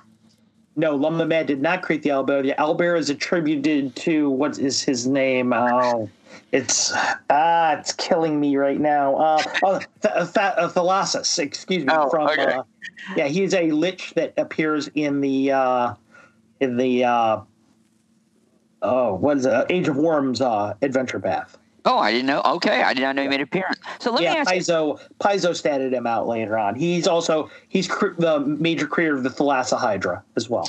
Yeah. What would you guys think of? Uh, are any of you Call of Cthulhu fans? I played it. Um, Again, I wasn't, and then I just wrote a module that's very Cthulhu-esque. So I guess I can't answer that appropriately. I was wondering what it would be kind of cool to have like a Cthulhu AD&D hybrid, where like you know you time travel. So like you know the dwarf is like you know basically you know like kind of the heavy set dude with the big red beard in Cthulhu and with the uh, bowler. you know, and then he goes and he's, you know, he's Gimli or whatever. And you're, you're chasing like this evil, you know, dude. He's like Jack the Ripper in Cthulhu, and then he's like, you know, I don't know, you know, the evil wizard in, in your chase. I don't know. Oh. So I, I wouldn't mind that as opposed to I agree with Carlos. I don't like I wouldn't mind doing the jumping back and forth. I think it could be kind of entertaining, at least for one kind of mini campaign. I agree with I'm with Carlos on this stuff though. When I when I wrote when I read metal in that, I was like, I'm out. Sorry. Yeah, I, I am generally the same way. Some, uh, Oh, the only reason I the only reason I touched on it is because it is so heavy and obvious influence in the world of Greyhawk. I had to reflect it in my campaign at some level, and I I chose to do it a certain in a certain way.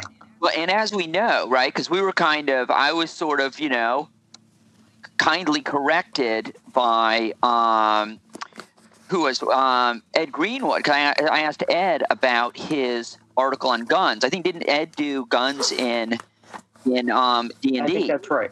Right, and he had said that you know, look, you know, when when D and D started, stuff like that was not all that crazy, right? I mean, you kind of had some sort of sci-fi sort of themes floating in and out. It, it was a little bit, you know, wackier. I think a little more gonzo-ish. I don't know if I'm the right word than maybe we were the, the, the kids of the '80s Right.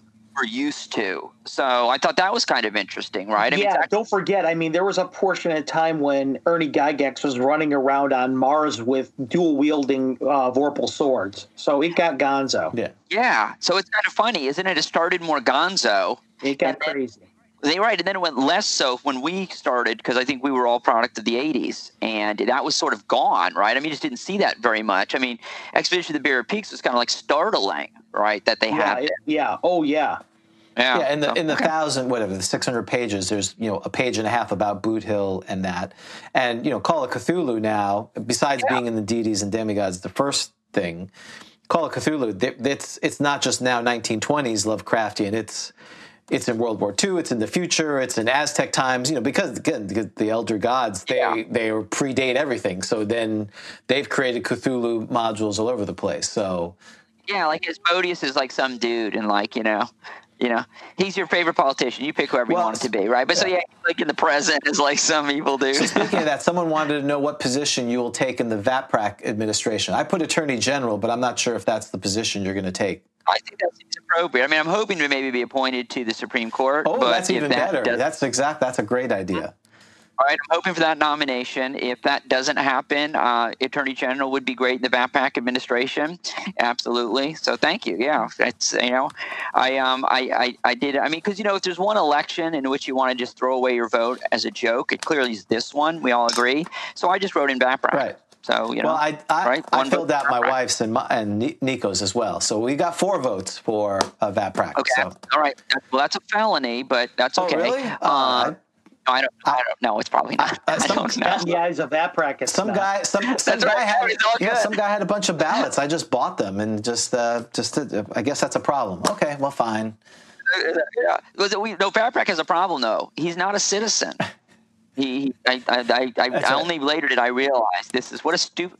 I felt so stupid afterwards. You shut like, your filthy mouth. stupid was That's right. He he's, he You know? makes the age requirement, but he's not. He wasn't. He wasn't natural. He's not born here, so it's a little problem. Oh well. He could run for governor of, of Florida next time. How do you know? We don't know he wasn't born here. Sure. Vaprak. Does he know, have you know where papers to do that? Then if you don't have the, That's right. Where's his birth That's right. certificate? Oh, I see. You're going birther movement on That's right, I'm Vaprak. going birth or movement on Vaprak. Exactly. You're welcome. So the uh, Maybe he's got like a permanent resident card or something. That's right. K1 he's the immigrants we he's- want. That's right. He's he's the he's the Dude, best. Dude, he'll just step right over. He'll eat that wall. He's coming through. Screw your wall. I'm coming. So the last two things I have is Roger Moore wrote a story, Day of the Dwarf. It's kind of like how D and D playing with people, and I didn't read the whole thing to be perfectly honest because I don't read stories. Yeah, I didn't either. And the last thing was the adventure uh, that is in the man- mansion of Mad Professor Ludlow. So written by, of course, James Jim Ward. Uh, it's interesting. I didn't read the whole thing because just in case for a spoiler. But uh, if you wanted to uh, run a Halloween thing themed thing, it's it's available. So there we go. Yep. Let me uh, shrink that down. Turn this off. All right, so that was episode. That was uh, issue forty-two of Dragon. Overall, pretty good. You know, if you Good one. I give that four out of five pro, stars. pro demon, pro devil, pro Satanism. You know, if Yeah. if you're All right. if this would and you know I I never had this one. I think I started getting dragons in the '60s uh, when when I was because I'm still a little Yeah. young for this, but. I'm, I'm, Yeah, I'm sure uh, someone pulled this one out and said, "This is there's here it is." So uh, next thing we have is uh, we have Carlos on, which again he was gracious beyond the whole time. He's and so I want to now open the box. What's in the box? Oh man, this is so exciting. I can't see it. I'm so disappointed. Okay, well it's uh, Someone cast blind on me. All right, it's okay. Man, the friggin' post office didn't do that uh, tape any favors. no, they did didn't. it? So it's super cool.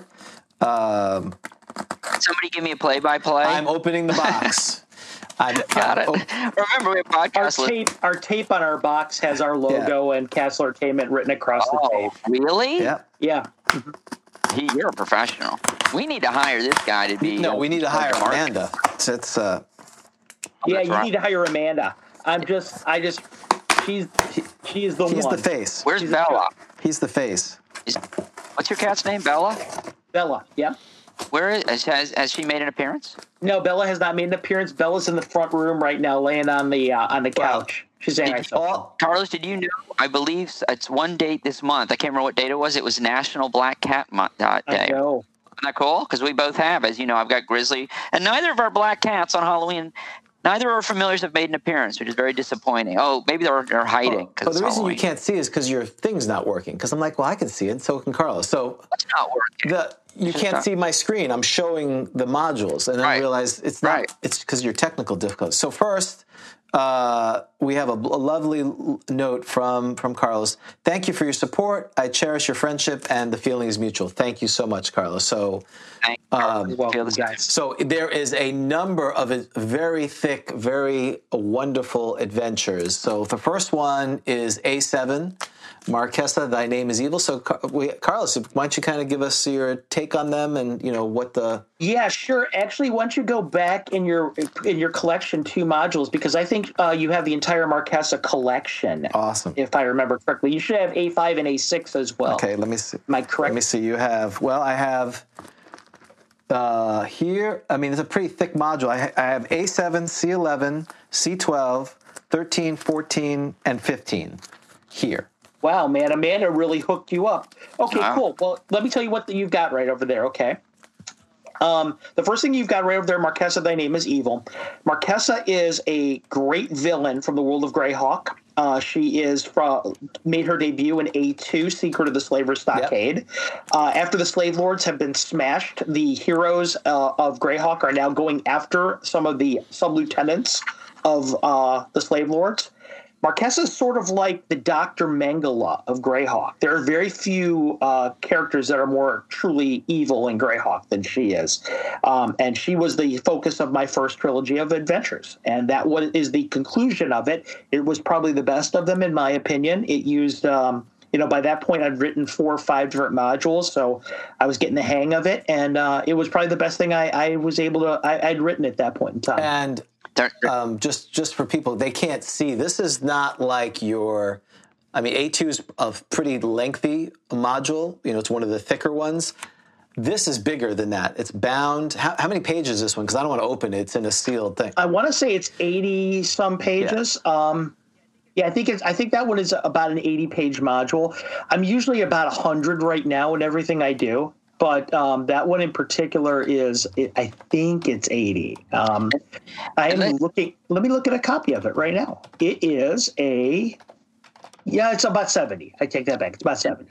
And let me, can I mention something about the length of Carlos's modules, which I really like? Because usually, Carlos, it seems to me, because I like short adventures, but what I like about your modules is that a lot of the heft is the adventures are fairly short oftentimes right oftentimes like around 20 Yeah. rooms or so so you you can run it as as as as in a day perhaps right because you run these at conventions Yep. so don't mm-hmm. be scared off by the length if you're looking No. for an adventure to run on an just a one session most of that heft often comes from the fact that you give great. You give you give pre-gens which are wonderful with Oh, thank you. background. You give new monsters you give new wet right? So a lot of that heft comes from a lot of extra goodies Right. but the adventures oftentimes can be easily run in a session. Is that fair to say? I think it's very fair to say um, people what I, I think what some people don't understand is one of the things I'm trying to do is in lieu of official uh, support for the world of Greyhawk by Wizards of the Coast, I've kind of elected myself to continue on to carry the torch for the setting. So uh, these are source books for the setting as well as adventures. There's a lot of background that you're going to get in there about things um, that you can very easily strip away and run it in a uh, just as a, a one-shot solo game that or uh, a one-shot game that you can finish up in about three to four hours.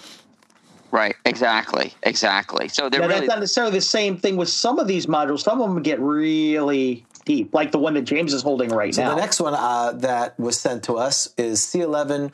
When comes the witching hour? this module was really near and dear to my heart because for me, um, when comes the witching hour, is uh, it's all about Iggwilv, who is one of the main uh, big bad guys from the world of Greyhawk. She's one of my favorites. Uh, that's an 82 page module, uh, but that's all in eight point font too. So that thing is probably got just as much, if not more. I've, I don't do eight point anymore. Um, I was getting feedback from some of my uh, from some of our readers that we uh, they they would prefer something a little bit bigger of font. So I uh, I, we're getting, I we're getting older, Carlos. You got to understand that. yeah, yeah, and, and it's a totally, it was a totally valid criticism, and it was one I took to heart because I was, yeah, it was absolutely true. So I uh, I, I now use ten point font, but that module is absolutely jam packed with cool stuff. Um, uh, can you get the modules? Of course you can get Yeah, the I modules. did. yeah, I absolutely. Yeah, so we'll uh, just real quick. casl Entertainment. Uh, why don't you tell Yeah. us? Tell them how to get it. Yeah, you can either get it through casl Entertainment, which is www.caslentertainment.com, uh, or you can get it through uh, we. You can get them in advance of their original, their official release by being members of the Patreon at a certain level, which is at patreon.com backslash casl Entertainment. And you have PDF versions and hard copy. Do you ship internationally? Is the other question. Yes, I do. I have PDF. I have hardcover. I ship internationally. I uh, or I say uh, uh, uh, physical copy, not hardback. And I, uh, yeah, we have all kinds of good stuff. Uh, the Patreon, you get character sheets. You get a, uh, a, a mini module every month that's usually about twenty pages long. You get a spell of uh, unique spell, magic item, and uh, monster of the month. I do all kinds of cool stuff for you. For example, and uh, yeah, David, I, I do ship international. Um, you'll get, uh, for example, this month in November is all Oriental Adventures focused. So Ooh, I'm gonna, I'm, you're gonna see me do all kinds of cool stuff with that.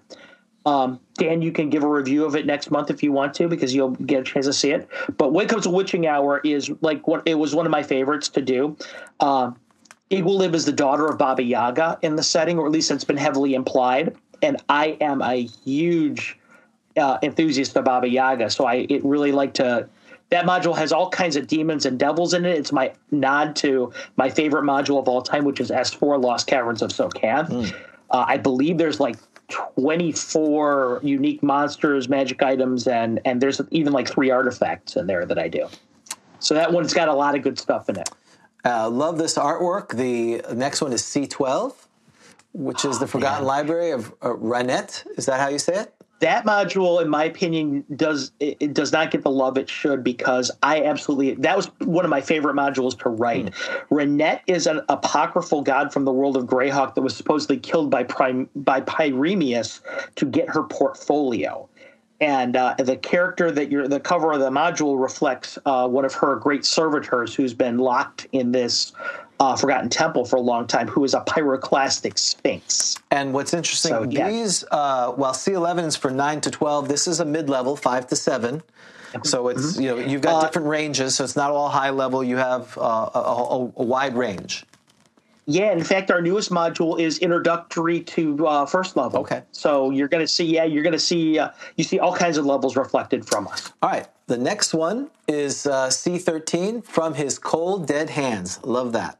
It's my Norse adventure. Uh, C13 uh, from Cold Dead Hands is, uh, takes place in the barbarian north of the world of Greyhawk, but it could be easily used in any generic uh, Viking esque setting. Uh, as you can tell from the uh, the cover, um, there is a white dragon involved in it. There is an ancient uh, king that was wicked, that was slain and interred in a great iceberg to the north of the the barbarian lands, and he has risen from the dead and is uh, plaguing the lands. It's up to you to go to this, travel to this iceberg, and travel through his necropolis and find a way to put an end to his threat. That it is sounds- nasty. That sounds great. That sounds- And 5 to 7, like that's that good. Uh, Oh, that Yeah, it was good. a it was a big hit at at at, uh, at uh, uh, Gamehole Con where I ran it. I actually ran that for a table of like eight to nine people, as I recall. Danny Villanueva, whose birthday it is today, is was one of those Happy players. Happy birthday. So happy birthday, Danny. We love you, buddy. And then uh. C14, the Sanguine Labyrinth.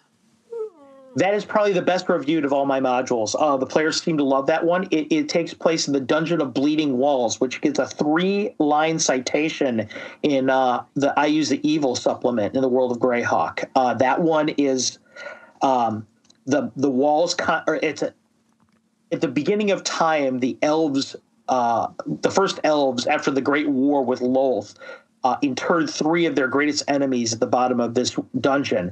And so wicked were these individuals that the walls started to bleed uh, with this caustic, uh, toxic blood. Yeah, I mean, look at that Um, picture. It's so evocative. They're like the the uh, elf or the fighter is kind of t- look amazement. The dwarf is very where everyone's everyone is not happy. This is not a happy adventuring party. Yeah, that one is my uh, that the artist on that one is my good buddy Daniel Govar, who does just some beautiful covers for us. Uh, yeah, but that one right over there, um, everything in that module wants to kill you, and it's it was the first stage of our first mega dungeon.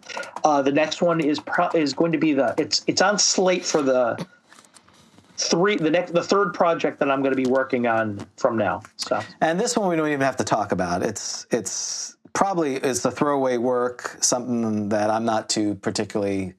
I mean, do I have to talk about it? I know what it is. This one. Squaring the circle. It's the That's something to do conclusion of my Gnome? gnome trilogy. Yes. I have a three uh, module gnome trilogy. That one, they're all gnomish monks of uh, Merland.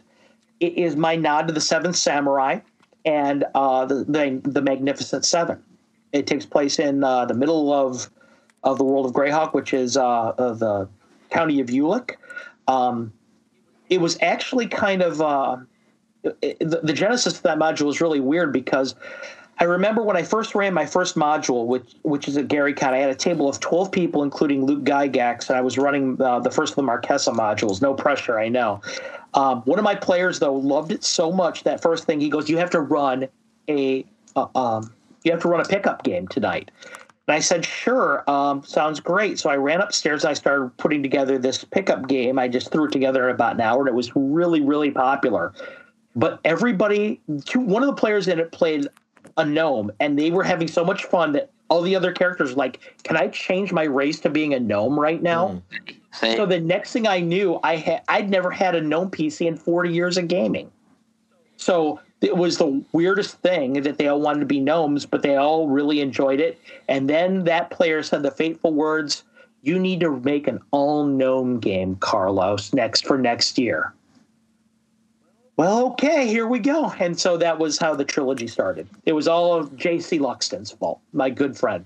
Oh, that was J- JC is the one who played the gnome. JC is the one who play who was who created all that. He's a great Wow. gamer, great Wow. enthusiast of the world of Greyhawk, and uh, he likes dying in games almost as much as you do. Dan. Well, for, forget about all that stuff. I mean, it's the gnome. He had me at gnome. I have newfound respect. Not that I didn't before for JC. yeah, Wow. yeah. The first the three modules Yeah. are all about the about these uh, seven gnomes. We need to find out if JC's available as a uh, to be a special guest. He should probably be on every episode, actually. Don't you think, James? JC uh, no is an OG, and he's really sorry. Uh, what? Huh? What? I'm sorry. I've I've JC's an OG. He knows fell asleep here. a ton about the game. He'd be a What's great. OG? What's that mean? Yeah. What's OG? Is he the original gamer, original, Original gangster. gangster, gamer, gnome? yep. Original Original gnome. Original gnome. Okay. oh, all right. So, and I've been through, it, and I think I play tested. That was the one that I You was. did. You were one of the playtesters for that. Thank you. It was a lot of fun. It was a, it was a great adventure. A lot of Thanks, fun. man. So I highly recommend that So, one. so not only uh, did you send these, and we will be giving these away. So again, thanks to casl Entertainment for this. Our pleasure. Uh, you guys are have such a great show. Uh, we, you know, we we've been friends for a long time. Support you guys any way I can. well, and this, this, this, go ahead, Dan. this is what he says before he incomprehensibly Well, kills we us. also, you know, he is he, he- uh, Carlos is such a uh, benevolent force. He has also been um, he has offered to give away uh, prizes today too, since he's on. I have, yeah. So what? what Yeah, for those of you guys who are watching in in the spirit of Halloween, um, and James's discretion. Uh, we're going to give away one digital copy of When Comes the Witching Hour, or how you know it's uh, uh, in, in the spirit of Halloween, and we're going to be giving away one physical copy of it. Um, all you know, when when Dan and James decide they want to who the who the winner is, they're going to let me know, and casl Entertainment will ship it directly to you. Excellent. Yeah. So let's do that. Let's. Um, so here's here's what we're going to do because we have some people who are live, and we have some pe- patrons. I want to give every everyone a chance to win this. So if you want to win this, uh, and you're chatting right now, put something in the chat saying "I want to win." Uh, in the next 15 seconds, and what will I got to type. Hold on for a second. go ahead? I want to win. win. You want to win your own thing. All right, so we got one yay. Uh, if, if you want to win, just say yay or I want to win, and then we'll have Carlos. Uh, um, we'll have Carlos uh, do a random draw, and uh, and what I'm going to do is I have my bag here, and I'm going to add. Uh, if if you get a certain color, you'll be okay. So we got two. Um, if you want to be part of that, and so what I'll do is I will add two more. I'll add some chits into this, and you can have a chance to win because that's what we're about here. Winning is fun. Yeah, absolutely. Like I said, I you know I uh, I want to support the stream in any way I can. You guys are great gamers, great friends, and you know casl Entertainment's just proud to be a part of it. Well, we're going to try, Randall. Maybe you'll w- w- win this time. That's how it is. All right, so we got a few more people, so I'll add a few more chits in here. Into the, This is the exciting. giant Crown Royal bag of fun. The official shake. You can hear it live. That is a big Crown Royal bag. I don't know where I got. I, I, I don't know. That may say about my propensity to drink Crown Royal. That's probably not a good sign, but okay. You know, it is. Is it ju- is it jug? It's the. Uh, that's right. The massive jug size. Okay. So tell me stop when you want me to pull one out. Uh, stop. All right. All right. It's a red token. Let's see. Let's see what that means. I'm going to probably need you to. All right. Roll a d8. Okay. I'm using one of my D8s from Cozy Gamer, one of the glass ones, and that would be a seven. Lucky number seven. Seven. So, you know what? Uh, congratulations to Randall. You won. You actually won. What? He did win. He is the winner. Randall, you are the winner of the uh, digital, I'm assuming the physical copy. Congratulations. Just Fantastic. just uh, you know just send me uh, at info at grogcon.com your address and we will send it to you we'll work with uh, carlos to get that to you so congratulations yes, they had a one there- now so the way this works is each patron level is is is colored there's oh, there were only eight red chips in here and he got one of them because uh, the, That's fantastic. so Wow, congratulations you put a lot of effort. You put a lot of effort into that, James. that whole chip. Yes. Chip business. Yeah, because the red ones are they're single ones for our entry level patrons, and like our you know obviously our higher levels they get more chips chips in here. So there were five. we had three people select. He was the second winner. It's like the NBA draft. So Randall, yes, It is. yes, it's it. lottery. Except with less with less of a fix being That's in. right. So Randall, you are the get the hard copy. So send us your so info at grogcon.com. Uh, at, so you got that next. So now this will be for the uh, digital copy. So again, I'm now shaking it up. Just tell me when, Carlos, to stop. This is so exciting. Uh, why don't you stop? All right. We have a green this time. So green. All right, you uh, will roll a D3 or D6 and divide by two. Okay, D6 divided by two. Four becomes two. Two. Okay, well, William Crook, you are the winner of a, uh digital copy of Carlos's Awesome. adventure. So thank you so much, Carlos. William Crook, I will get you his information, his email. Yeah, sure. That's a great name, like Sir Yeah, he, William. he Crook. played in our uh, last event Oh, that was Over what. by Yeah. Crook. by hook or by crook. That's that. So,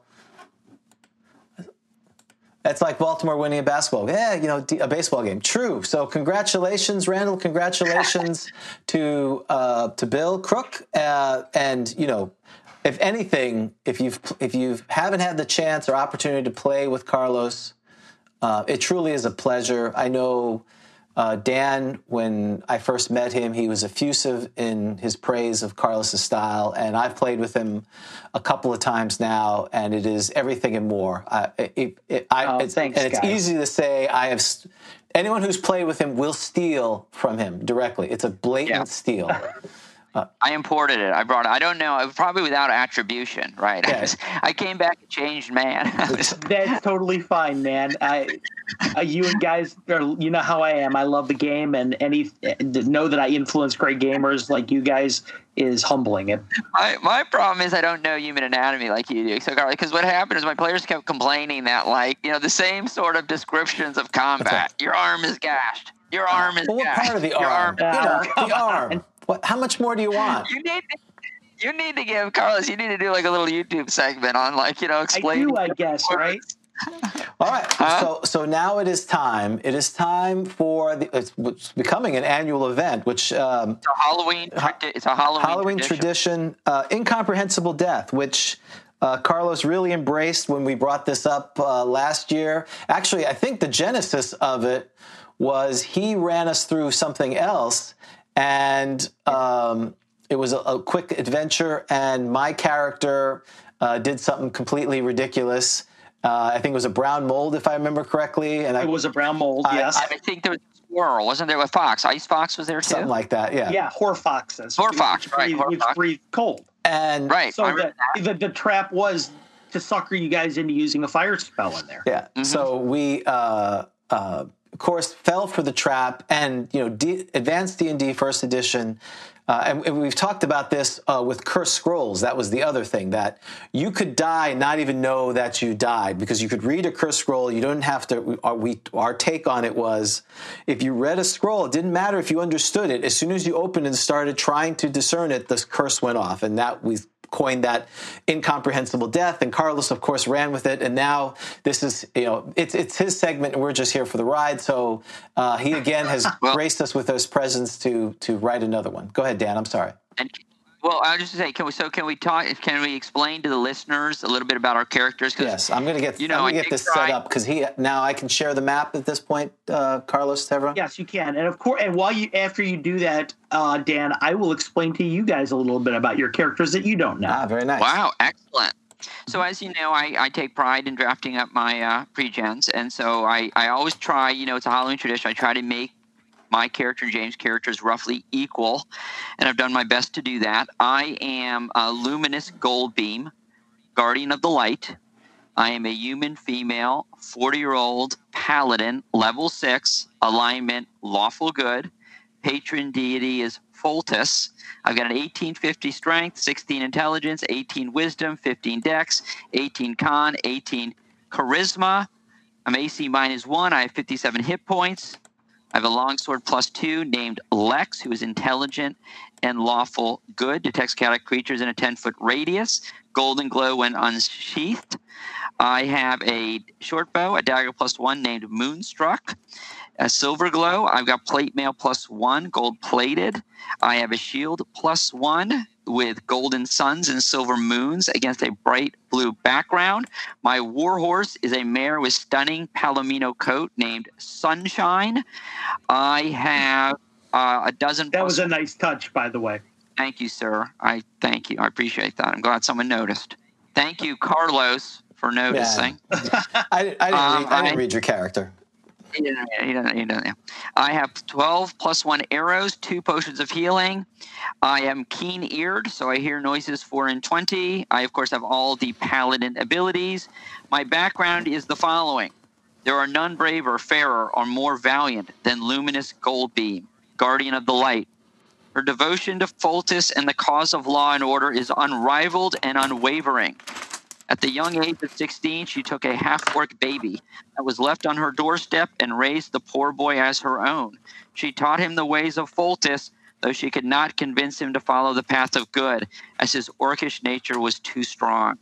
Unable to adventure with him because of his objectionable alignment and crass demeanor, she has finally decided to take him on one adventure, as permitted by Player's Handbook, hoping to finally convince him to follow not only the path of law and order, but the path of good.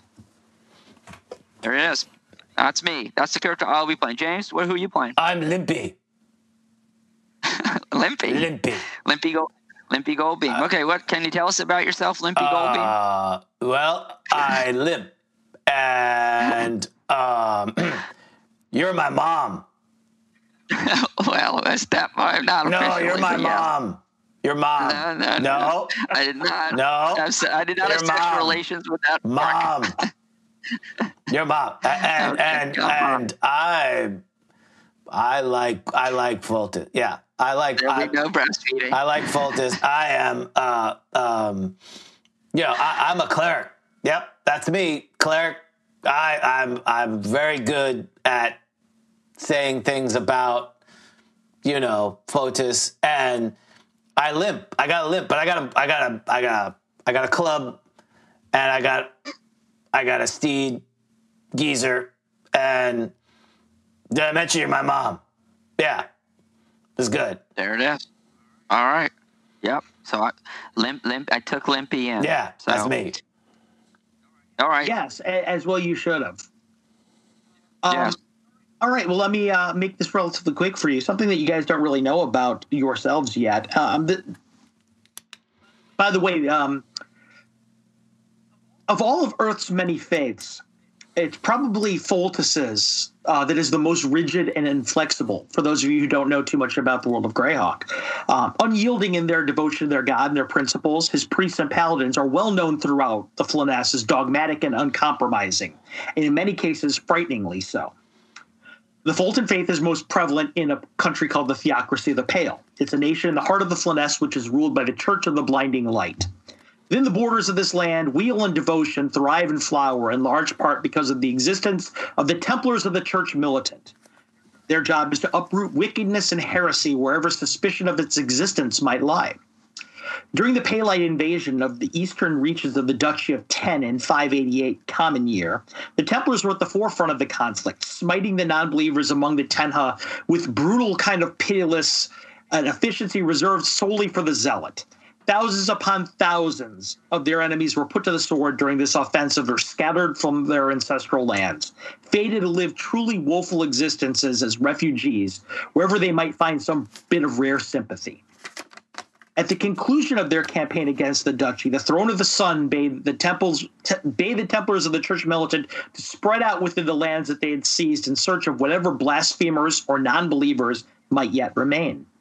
This new mission was marked by the organization of the Witchfinders, a group within the Templars whose role it was to find those given sorcerous abilities by fell patrons and punish them accordingly. Thousands more Tenhas would die at the hands of the Witchfinders, most innocent folk of the old faith or simple hedge mages that had historically tended to nearby hamlets and villages.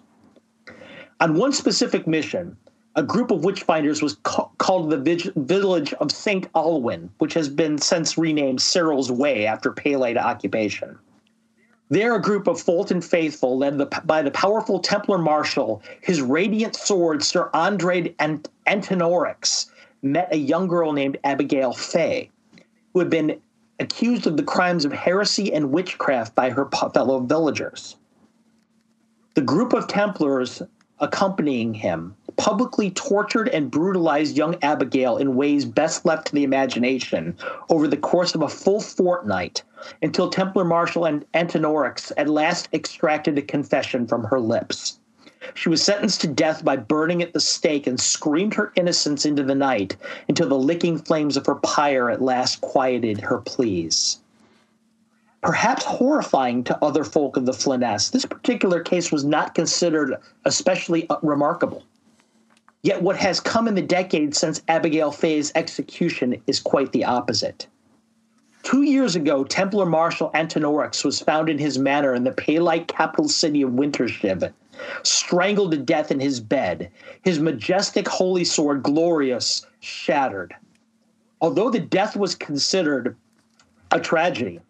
A man such as the Templar Marshal makes many enemies during the course of his lifetime, and so, when its investigation revealed no obvious murderer, few raised eyebrows in its wake. This attitude did not change when standard bearer Lucien Madel and Turcopole Avely and Lemehu were murdered a year afterward, or when elderly brothers Jolin Vanette and Pelena Ferrex were killed in the two years afterward either.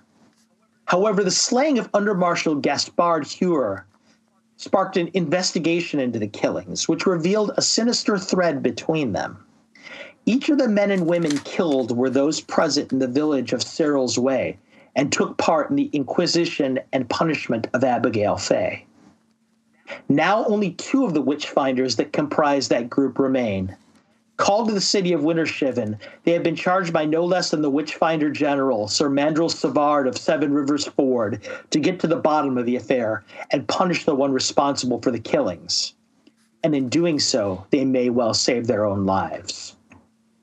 You two were juniors, very, very new amongst the Witchfinders when this took place. You two watched Abigail LeFay's horrific murder, the way that that the Templar, uh, the Templar Marshal, extracted his confession from her with fire and pliers and other implements of of woe. It was horrific to say the least, but yet there are very little that the there's very little that the uh, faithful of Pholtus will not do in the name of their God. So it is that you've been brought to the uh, to a great necropolis, which is called the the dappled os, the dappled ossuary. The dappled ossuary is is a very large necropolis in the middle of Wintershiven. It's called. It's got its strange name for the fact that it's made completely of bone white marble, with great holes that have been drilled all throughout the exterior of it. What this does is it allows sunlight or moonlight to filter in through the outside of the edifice and seem like as you walk through this place that beams of sunlight like you're walking through a forest and seeing the canopy break the, the, the sun's rays into into pillars and columns of radiance uh, it was designed in that way by its creators uh, not only so that those buried within would constantly be basked in in Pholtus's light, but they would also um, be it would also repel undead who are usually uh, uh, find uh, the sun to be painful. Um, the other day, the reason why you have been called to Wintershiven and called to the Dappled Ossuary is because the two men that usually guard the burial place were found by the shift succeeding them with their necks broken. Behind them, the great metal doors of the mausoleum were torn from their hinges and tossed aside like children's toys.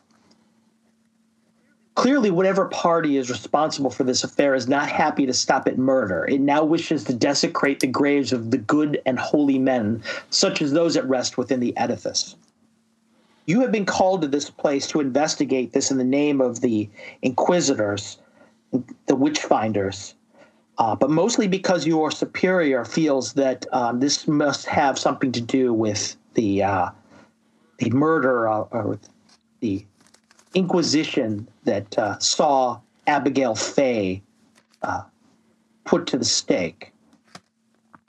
So it is that the two of you, as you can see on the map in front of you, uh, are within, just within the dappled ossuary. It's a 40 by 20 area, very large area with three pillars, stone pillars, uh, right up the middle of the, the of the area. You're side by side. You've walked through the doors leading into the place. Sunshine and a geezer are are tied outside. They're very they look very nervous. The two of them. They they don't seem like they want to stay in uh, at, at, their tie at their tethers. Uh, kind of prance around a bit and and and whinny, uh, almost as if warning you, uh, begging you not to to, to enter this, this edifice. Yet, uh, armed with your faith, armed with the uh, the knowledge that that Uh, Pholtus is always with you. You have entered nonetheless. At this point in time, uh, I'd like one of the two of you to uh, identify yourself as the caller of your group, and please tell me what your marching order will be into the uh, Dappled Ossuary. Well, obviously, Luminous will be the call. Very well, then. Limpy. Nah. Do you agree? Please, Luminous, then. Yeah. Tell me where what your marching order will be and what your actions will be. Limpy will be behind me. I will be protecting Limpy. So I am going to put direct Limpy to stand behind me at all times, unless I otherwise direct Limpy to do something different. Yes, mother. Thank you, Limpy. Shh, Limpy. Shh, shh. And first, um, Carlos, I- I'd like to first state an objection, uh, if I can. Yes, I'd like to object to the reference to Abigail Fay having been murdered. Um, my understanding is it was according to the law, and so I would just like to note my objection to that reference to um, that justified killing. Uh, can I have the Absolutely. record? Thank you. That's why I I, I, I countered my, my my words and, and I mentioned it as an inquisition and execution. Thank you. Thank you, because I want to make sure you weren't uh, uh. Absolutely, yes. that. That that was that was mischaracterizing it. Certainly in the eyes of the uh, of the Fulton faith. Thank you. Entering Uh, this place, um, you can see that the t- the ceiling above you is ten foot in height. Okay. Uh, it's silent. It's uh, the scent in the air is dry. It's full of ancient dust that seems like it's been it's churned for your motion. How recently, besides that, it's been moved, it's, it's difficult to tell. So we don't see any. So if I inspected the ground, would I notice any any footprints, any move? I know I'm not a ranger, but is there anything obvious? You do see a lot of disturbance in the dust around you. Um, you are not a ranger. Tracking is impossible. It it seems like it crosses itself many times. Uh, so there's clearly been a lot of motion in here. Right. Perhaps Uh, it was disturbed mostly by the uh, the air, the wake of air created when the doors were sundered to the place. and what what time of day is? Is it daylight? So It is daylight. It is almost noon. So the light is streaming in from the outside quite quite well. However, that only means because of the inconsistency of that light, you only have about a 30 foot radius of clear light. The rest is gloom out to the vision of the map. Okay. Oh, I say. So that light that we're seeing on the map there is what we can see. That is correct. Got it. I've uh, instituted fog of war for you. Got it. Thank you. And uh, a quick question. So uh, I've never played a paladin before. Of Does course. the detect evil up to 60 foot distance, does that work automatically, or is it something like I have No, to? you need to concentrate on it, and you have to declare that you wish to do it. I, I, I am. I'm telling Limpy. Shh, Limpy, quiet. Stop it. I'm going to detect evil. Um, I will. Yes, I would like to try to detect evil. 60 foot. I stand behind him just in case. No. Okay. you sense you you- extend your senses about you in a 60 foot radius.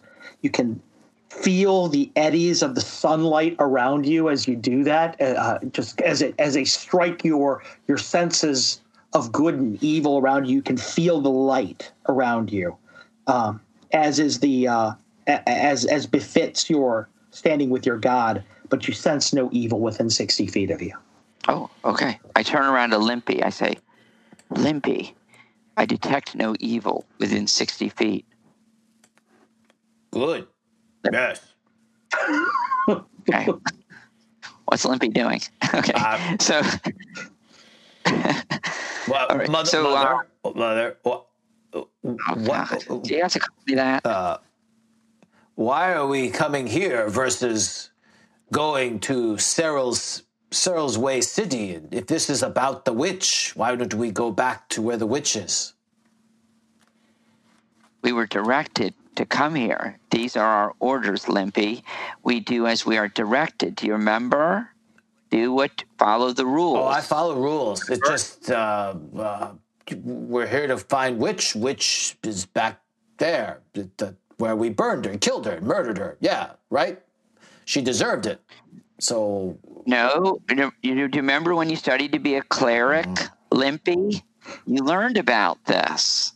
That's sometimes spirits they they they leave the corporeal body uh. and they go and they do bad things, and you got to find them, and that's what we're we're doing here. Remember, we talked about this. Uh, uh, oh, okay, but uh, which you're trying to fight? Which? Which is she's dead back there at the other town, far away. Not here. That's right. We're we're just we're just making sure there's there's nothing here. We're like well, there's dead people here. through. We we know that, but they're different. I dead know. Do, uh, uh, Okay. Mother, mother, are the dead people that uh, that killed the witch, the life that she seemed nice, but you know, I, I don't know. I- You you guys killed her, but uh, she is she- are they here? The dead people?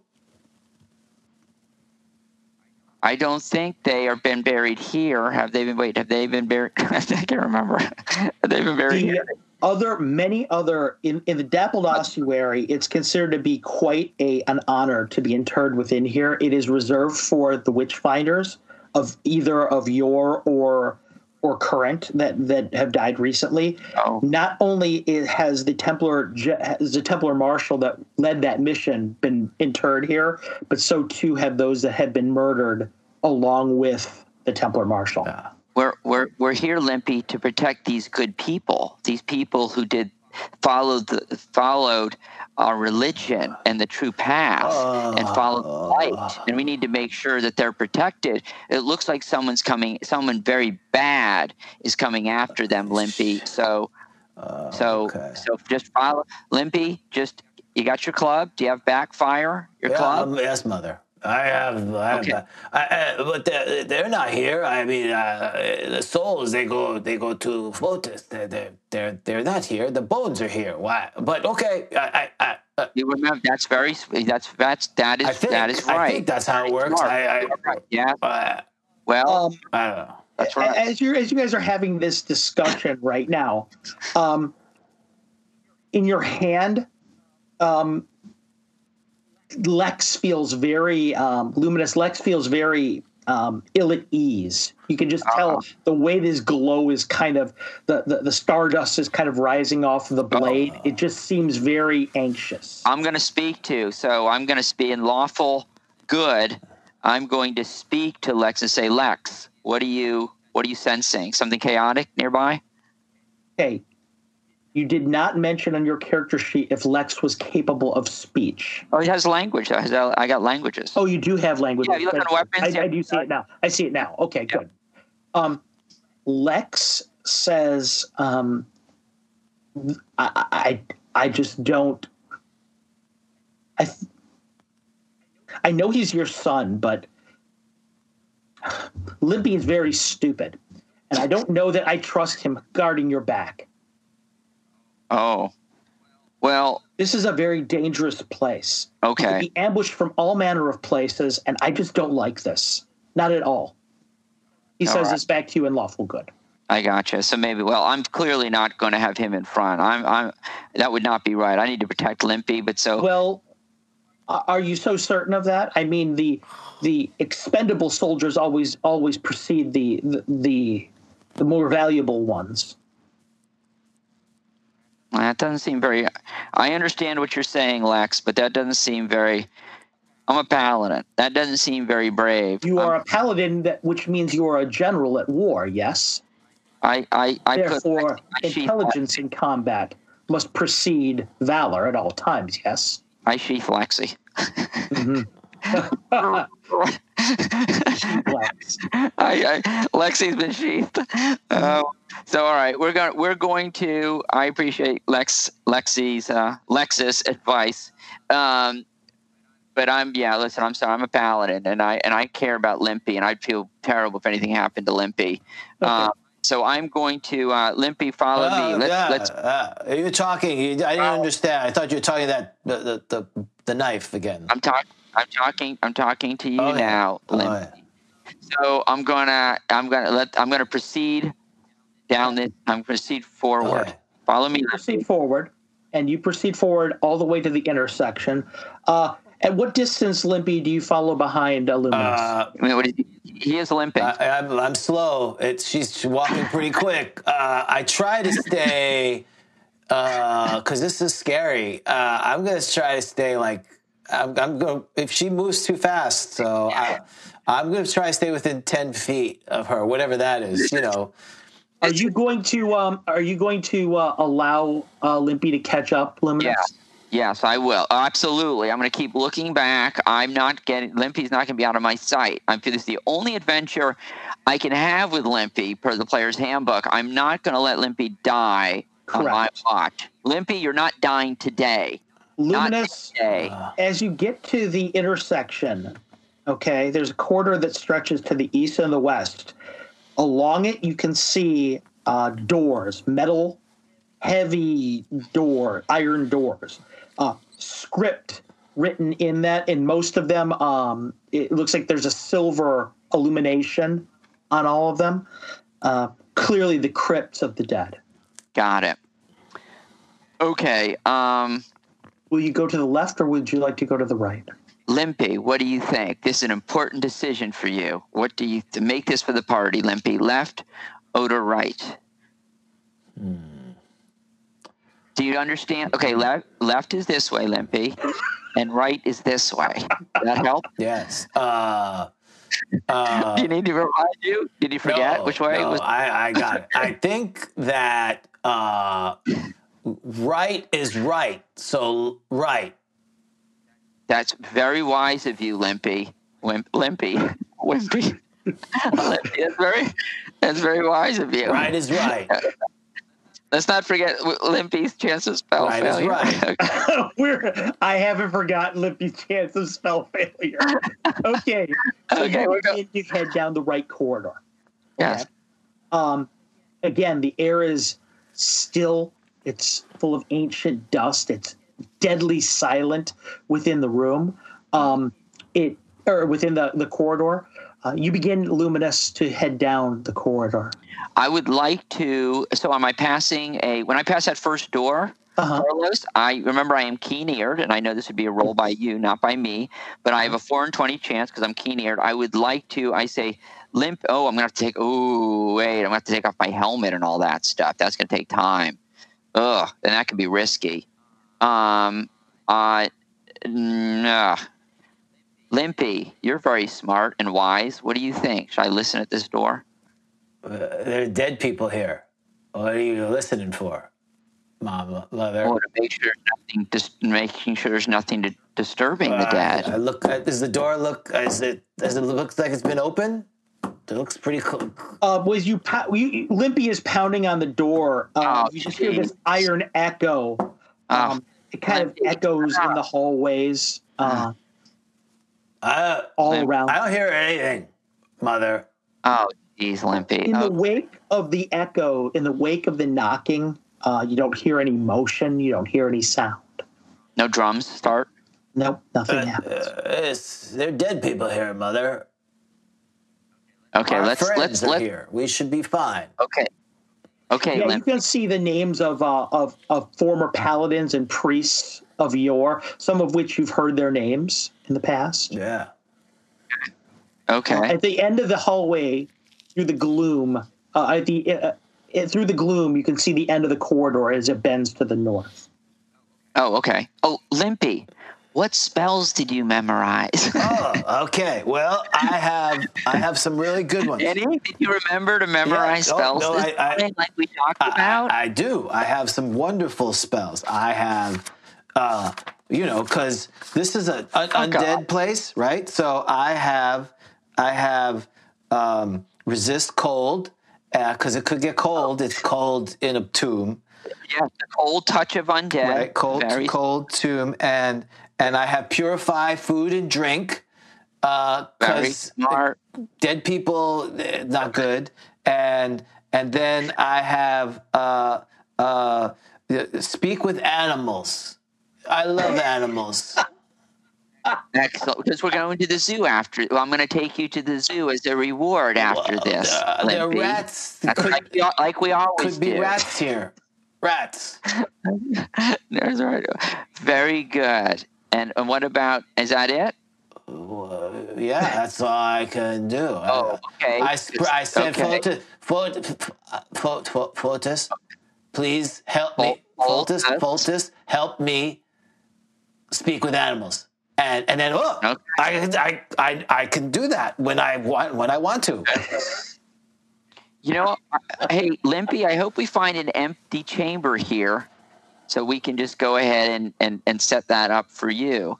Um, okay, so uh, we're gonna I'm gonna proceed down. Limpy, I think that we should basically scope out this place first before we start messing with doors. So Okay. follow me, Limpy. Okay, I'm limp. I'm I. I, I presume that you're going to go all the way to the end of the corridor. That is Dan? correct, sir. That is yes, and and and and then uh, yes, when I get to the end of the corridor, I would like to then, unless something attacks me, I would like to pause and try to detect evil.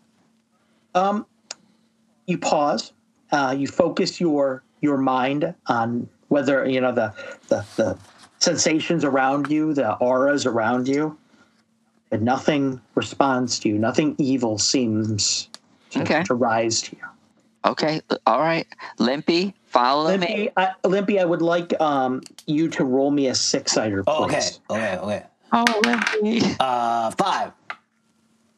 Okay. Please tell me what you're going to do, uh, um, Luminous.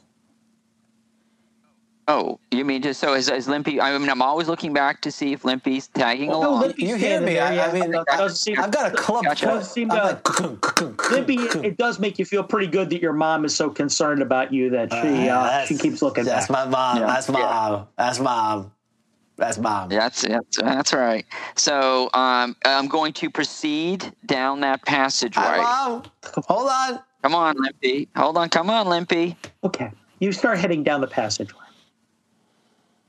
Okay. I'd also like you to roll me um, Luminous while you're doing that. Roll me a d6, please. Okay. A six. You're heading down the passageway. It's very quiet. It's very still. Okay.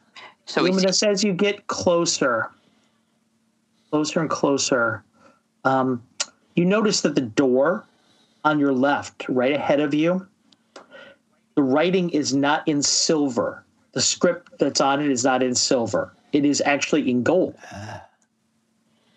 can I can I read the inscription? Yes, it is written in uh, the lawful good. Um, it's written in the lawful good uh, That, language. And what it says is um, it is uh, here lies um, uh, Lady Len- Elanden. Uh, you recognize right away that that was the previous Witchfinder General, uh, previous to the current one, uh, uh, Witchfinder General Savard. Uh, she was um, uh, she was a very she supposedly served at the at the elbow of uh, of the uh, the theocracy for 70 years before her death. So she was very well known, very well respected. Okay. Are these are these doors, Carlos? Do I sense I would be able to maybe hear something through them, or they just appear to be no, so actually, a they're so time? thick that you don't get the impression you probably would hear something through Got them, it. even if you listened hard. Got it. Um, the thing is, also, they look extremely heavy. Um, you might need Limpy's help to open them. Wow. Okay. Does this door appear to have been disturbed? I look. I know I'm standing there, so I may have messed stuff up below me. But do I see any disturbance of the door Um, below and front? Actually, yeah, it does look like it's been disturbed. Okay. In, in what manner? The door, or the door looks like it's been disturbed, and if so, in what manner? Uh, yeah, it looks like it's been opened recently. The, the the dust at the foot of it seems like it's been disturbed. It's been moved. I see. Limpy, look at this. Do you see this? It looks like the door's been Limpy, opened. roll me another six sider, please. four. Continue.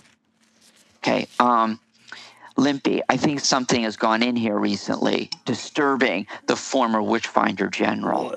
How long has she been dead? A good twenty years. Oh, A good uh, 20 she wouldn't years. have, come- she wouldn't have came out. Uh, okay, yeah, that's not good. No, no, I don't think it's her. It might be, but that would be bad. Wow. So I think this is very troubling. Anyone who would disturb this is a great affront Heresy, to Pholtus. Mur- Heresy. judgment, judgment. Yes. Yes, Limpy. Uh, you you open the door? well. Yes. Lim- okay. I am. Don't you Limpy. dare call me Limpy. Wait, who said Wait, I said call that. You almost called me Limpy. Carlos Limpy? No, no, that was a big mistake. Uh, withdrawn. So no, no, Limpy, Limpy, Yeah. Limpy proper, Uh-huh. Limpy. Um, I'm gonna need your. I might need your help here. So, what is the? Me- is there a mechanism to open the door? A handle of some kind? Uh, yeah, there's a door handle right there. Um, Uh, one more six sider for me, if you would, please, Dan. Yes. A four.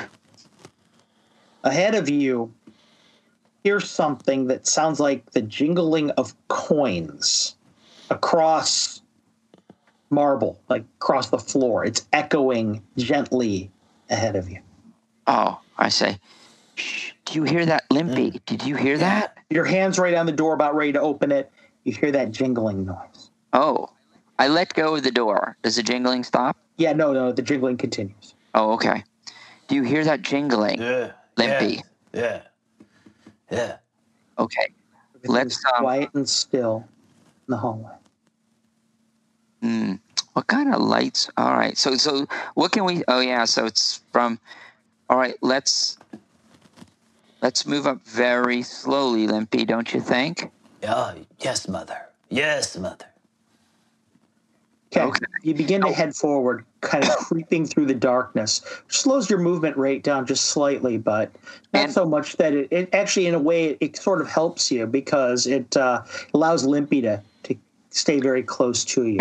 And and and Carlos, while I'm waiting for Limpy to limp along, I'd like to try to detect evil. Yeah, Go ahead, roll me, or excuse me. Um, you extend your senses out again. This, the sound of the jingling coming closer. Um, it's it's it sounds like it's moving away from you, but slower than you're moving towards it. Okay. Um, it is within the envelope of your senses. You're sure. You do not sense evil from it. Hmm. Interesting. But Uh, not passing more uh, na- doors. Uh, you're pa- one of the doors you're passing right now belongs to one of the men that was with you on that fateful mission. Saw Abigail Fay murdered, or I should say, executed. Past judgment. Mm, this is very. I, Limpy, I would be tempted to, to loose an arrow, but I don't know what this is. I would hate to shoot an arrow at a restless spirit, perhaps, or soul of one of these great men. Let's advance, I say. What do you think, Limpy? Yes. Advance. Yes. Let's You continue the, forward. The threat. We do. We do. Continue forward. But I'm yes, but I'm unsheathing Lex. But I'm saying to Lex, shh. I, I oh, hate I, it I'm when you do that. Lex. I and ask- hate it when you do that. I, come on, Lex. Lex. We've talked about this. God, yes, we it's like did talk about this, and you said you were just going to sheed me to shut me up anymore. Well, you know, last time you gave advice, you remember what happened, okay? Yeah, I remember you what happened, but that was that was a total total uh, accident. Uh, how was I supposed to know the thing was untethered? It was obvious. Oh my God, Lex. Okay. Yeah, you have got eyes, okay? I don't. Le- Lex. Do you do you sense chaos within? Well, it's within ten feet. Oh, geez. All right, I'm gonna unsheath you. You tell me. Shh, but if you sense chaos, you tell me, okay, Lex? Right. Got it. All right, I'm gonna unsheath I- Lex going I forward. don't sense chaos around me. Got it. All right, uh, let's go. Come on, Limpy. You heard All that, right. right? You can hear that, don't you? What? Ahead, that's that jingling noise. I do. Do I? I do. Yeah, it's it's kind of an echo. It sounds like somebody's coin purse. Is it? Is it? The, Carlos, does it seem to be moving away from us? Yeah, or it's moving away from you, but slower than you're moving towards it. Okay, good. So it's getting. I okay. All right, got it. So we're like we've seen like we're get, get, getting ground. All right, I'd like to go up that corner and peek around that corner. Come on, Limpy. Okay, mother. I come with you. Get to the corner. You start to peek around the corner. Uh, James, please roll me another six sider. Uh-huh. You get to the corner. Two. This is what you see at the corner. About maybe 10 feet away from you, just around the bend, there's a coin purse. It is dragging across the ground. It is connected to a very short string, which is connected to this kind of glowing greenish shape in midair. The shape seems like it's the shape of a young girl, maybe 15 years old or so. It just kind of looks back at you and it continues to pull it down the hallway like a wagon. Carlos, is it possible? uh, Do I recognize? Because I was, we were there when Fay. Yeah. Yeah, but this does not look. It, it's too vague. It's too hard to tell what it might be. Got it. Uh, it, it just it doesn't to you look like anything. Got it. Okay, but And- was, Go Ahead, was that. Fay was that age though. It it, it, Yeah, definitely was that age. Got it. Okay, thank you. As you're continuing down the hallway, uh, looking at this thing, I need both of you to roll me a twenty sider, please. Okay. I rolled a three.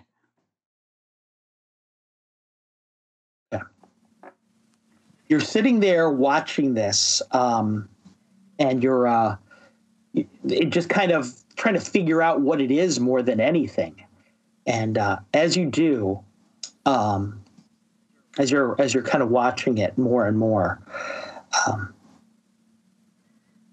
the uh, all of a sudden the sound of it the jingling sound of it just becomes deeper in volume and bass. It becomes this sound of clink, clink, clink, clink. It's making all these weird echoey noises into the into into the into the sound of it. Do we do we still see it, or is it out of our? And no, it's within your range to see. Oh, I'm going. Yeah. Lu- Uh, but you're um you're sitting there listening to it and it make it's making this like I said, it's making this weird clinking strange noise that you can't really um identify. It's making this and the sounds it's making are just like It's, this. it's cling. otherworldly, basically. Yeah, it's like Yeah, it's warbling yeah, yeah, yeah, okay. Limpy, this is an affront to this holy place. I think When we, you say that, as soon as you speak, Limpy, you realize exactly. Well, actually, I shouldn't say Limpy realizes it. Um, it's actually uh, you that realize it. Um, uh, luminous. uh, Luminous. You hear yourself speaking, and you say the words to Limpy. It's a your mouth. The the sounds that are coming out of your mouth are coming out so slow Oh no. and you turn around behind you to look at Limpy, and you see a shat, something behind you in the darkness, something, a figure of some kind. Oh. Both of you roll me a six sider for initiative. Ah. Uh, Limpy, you're supposed to have my back. I'm right behind you. A one. I rolled a one as well. Oh, you gotta be kidding. We both rolled This a one. This figure in the darkness is moving so incredibly fast that it, it- it's almost blinding in speed towards you. It is a 15 year old girl with black hair that has been eaten away by moths. Her face was once pale and porcelain, and now it's rotting away with maggots crawling through it. A worm is exiting out of one of her eyes. She opens her mouth to say something to you, and nothing but black coagulated blood pours forth. Limpy, before you can even really say anything to this person or whatever this creature is, you see this yourself, Luminous.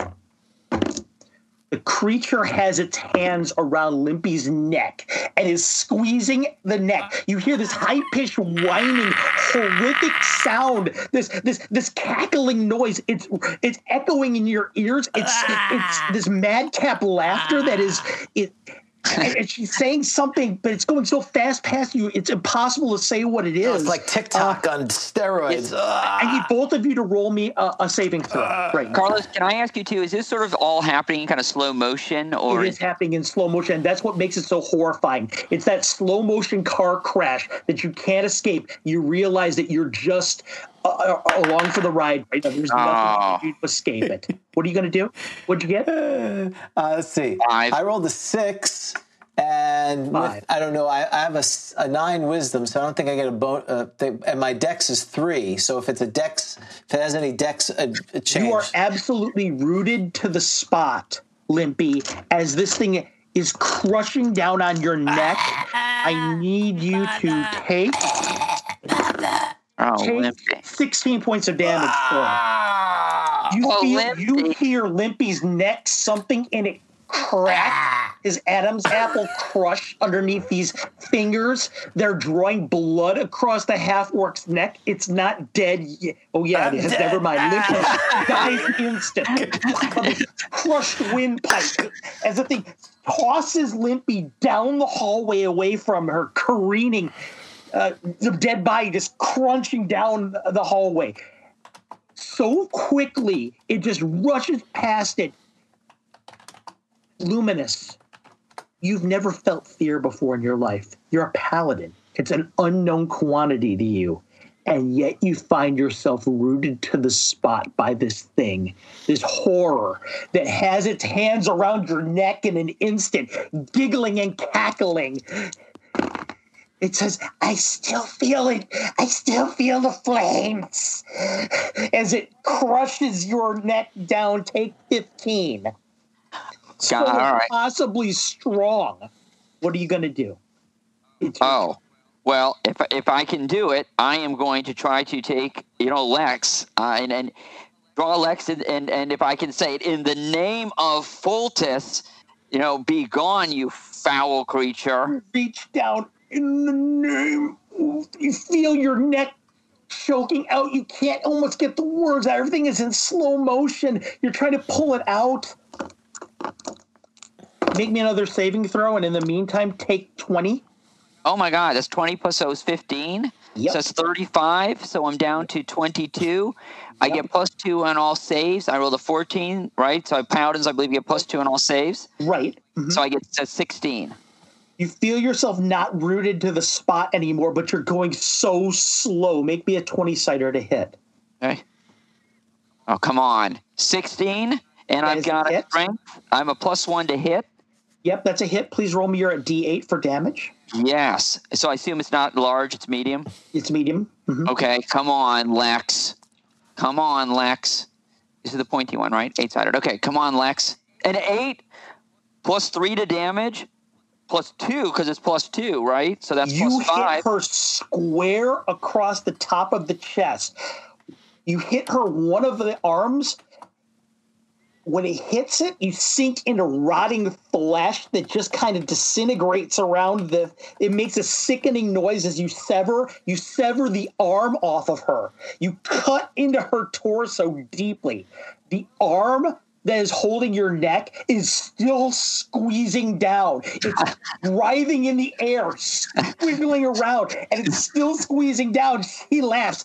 You can't kill me twice. She hisses. Take another 15. oh, I'm down to seven, I believe. Holy Okay. You're falling back on your knee. Lex is, is screaming something in slow motion to you. Mistress.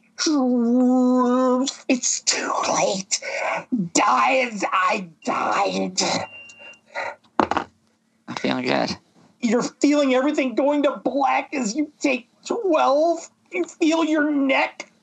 Something pops and you realize it's one of your eyeballs. Oh. from the pressure.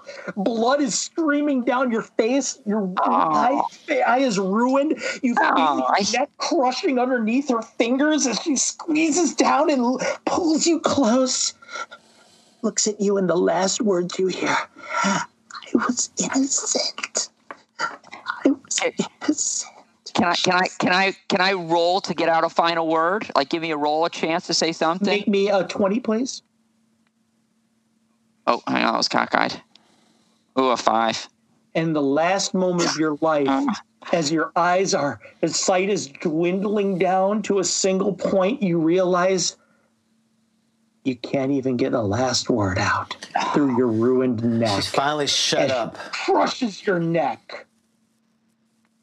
The last Fine. thing you see as you collapse to the ground and you're looking up with the dappled light coming through the ossuary onto you. She looks up, she smiles, opens up her arms wide. It is over. At last. It is over. As you see light, the last light of your life, she disintegrates into dust into the into the ossuary. And that, my friends, is your incomprehensible death. Oh, thank you. very- Hey, thank you, Carlos. Hey, no problem. The scenario was called the Dappled Ossuary, as as I mentioned. Um, Abigail was a creature from the Fiend Folio called a Revenant. Oh, But Abigail, because Rev- what people don't remember about Revenants is that they can actually still use their spells that they had when they were alive. This is why you couldn't detect her as evil. She wasn't evil, she was neutral I see. because Revenants are neutral. She couldn't be turned because Revenants can't be turned. And uh, the spell that she cast on you, the first thing she did was she had uh, Unseen Servant pulling a coin purse around the corner. That's all it was doing. It was a distraction well so that she could sneak up on you invisibly and cast slow on you. And when she did, it was all over but the crying. Well, it was all Oh, yeah, over what but the crying before me because I had 12 hit points and a three three strengths. But Yeah, yeah, yeah. At one point, at one point of these, Dan, you're going to have to give James a few more hit points. Uh, you're going to give him a better character. I disagree. Um, yeah, this this is a uh, this was a six page module. Uh, it's got a fully realized background and everything like that. I'm going to be making it available on my Patreon, and I'm going to send uh, giving you guys a copy as well. So Thank you. That was that was great. No problem. Yeah, the the the Revenant is a really nasty character, uh, a real nasty creature. I've loved that that monster since I was a kid, and I've always wanted to use one in a game. Um, I finally got a chance to use it. yes, and, and So I'm really taking advantage of the uh, that they're not like you said they're not evil. So we we Yep. hmm Yeah, that I um that was the thing too. When you're playing with expert players, and I consider you guys to be expert level players, um, you have to disguise a little bit some of the things you do. Um, and one of the things I did was, like you said, I used the fact that I knew they weren't evil because I knew what you guys were going to try and do. You're going into this this necropolis. The first thing you're thinking of is undead, undead, undead, and you weren't wrong. It's just the undead type that I used was I knew would would vex most of the uh, most common player responses to deal with undead. yes, and, and when you give uh, when my character is a lawful neutral problems with turning, it's uh yeah it's a little problematic, which was fine, which was great. I'm glad I had. This was the one time having less hit points was good. I didn't have to worry about anything. You take you take sixteen. didn't. okay, good. I have twelve. I'm dead. End of end of.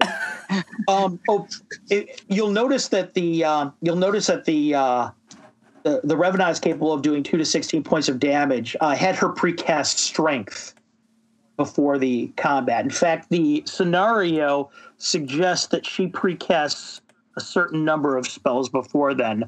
Uh, the spells that she had active at that point in time, because you'd given her plenty of time, you'd made that noise. So the first thing she did was cast uh, clairvoyance to figure out where you were, set up the distraction, and afterwards we had the following things running. Where are we? Dappled ossuary. Uh, we had.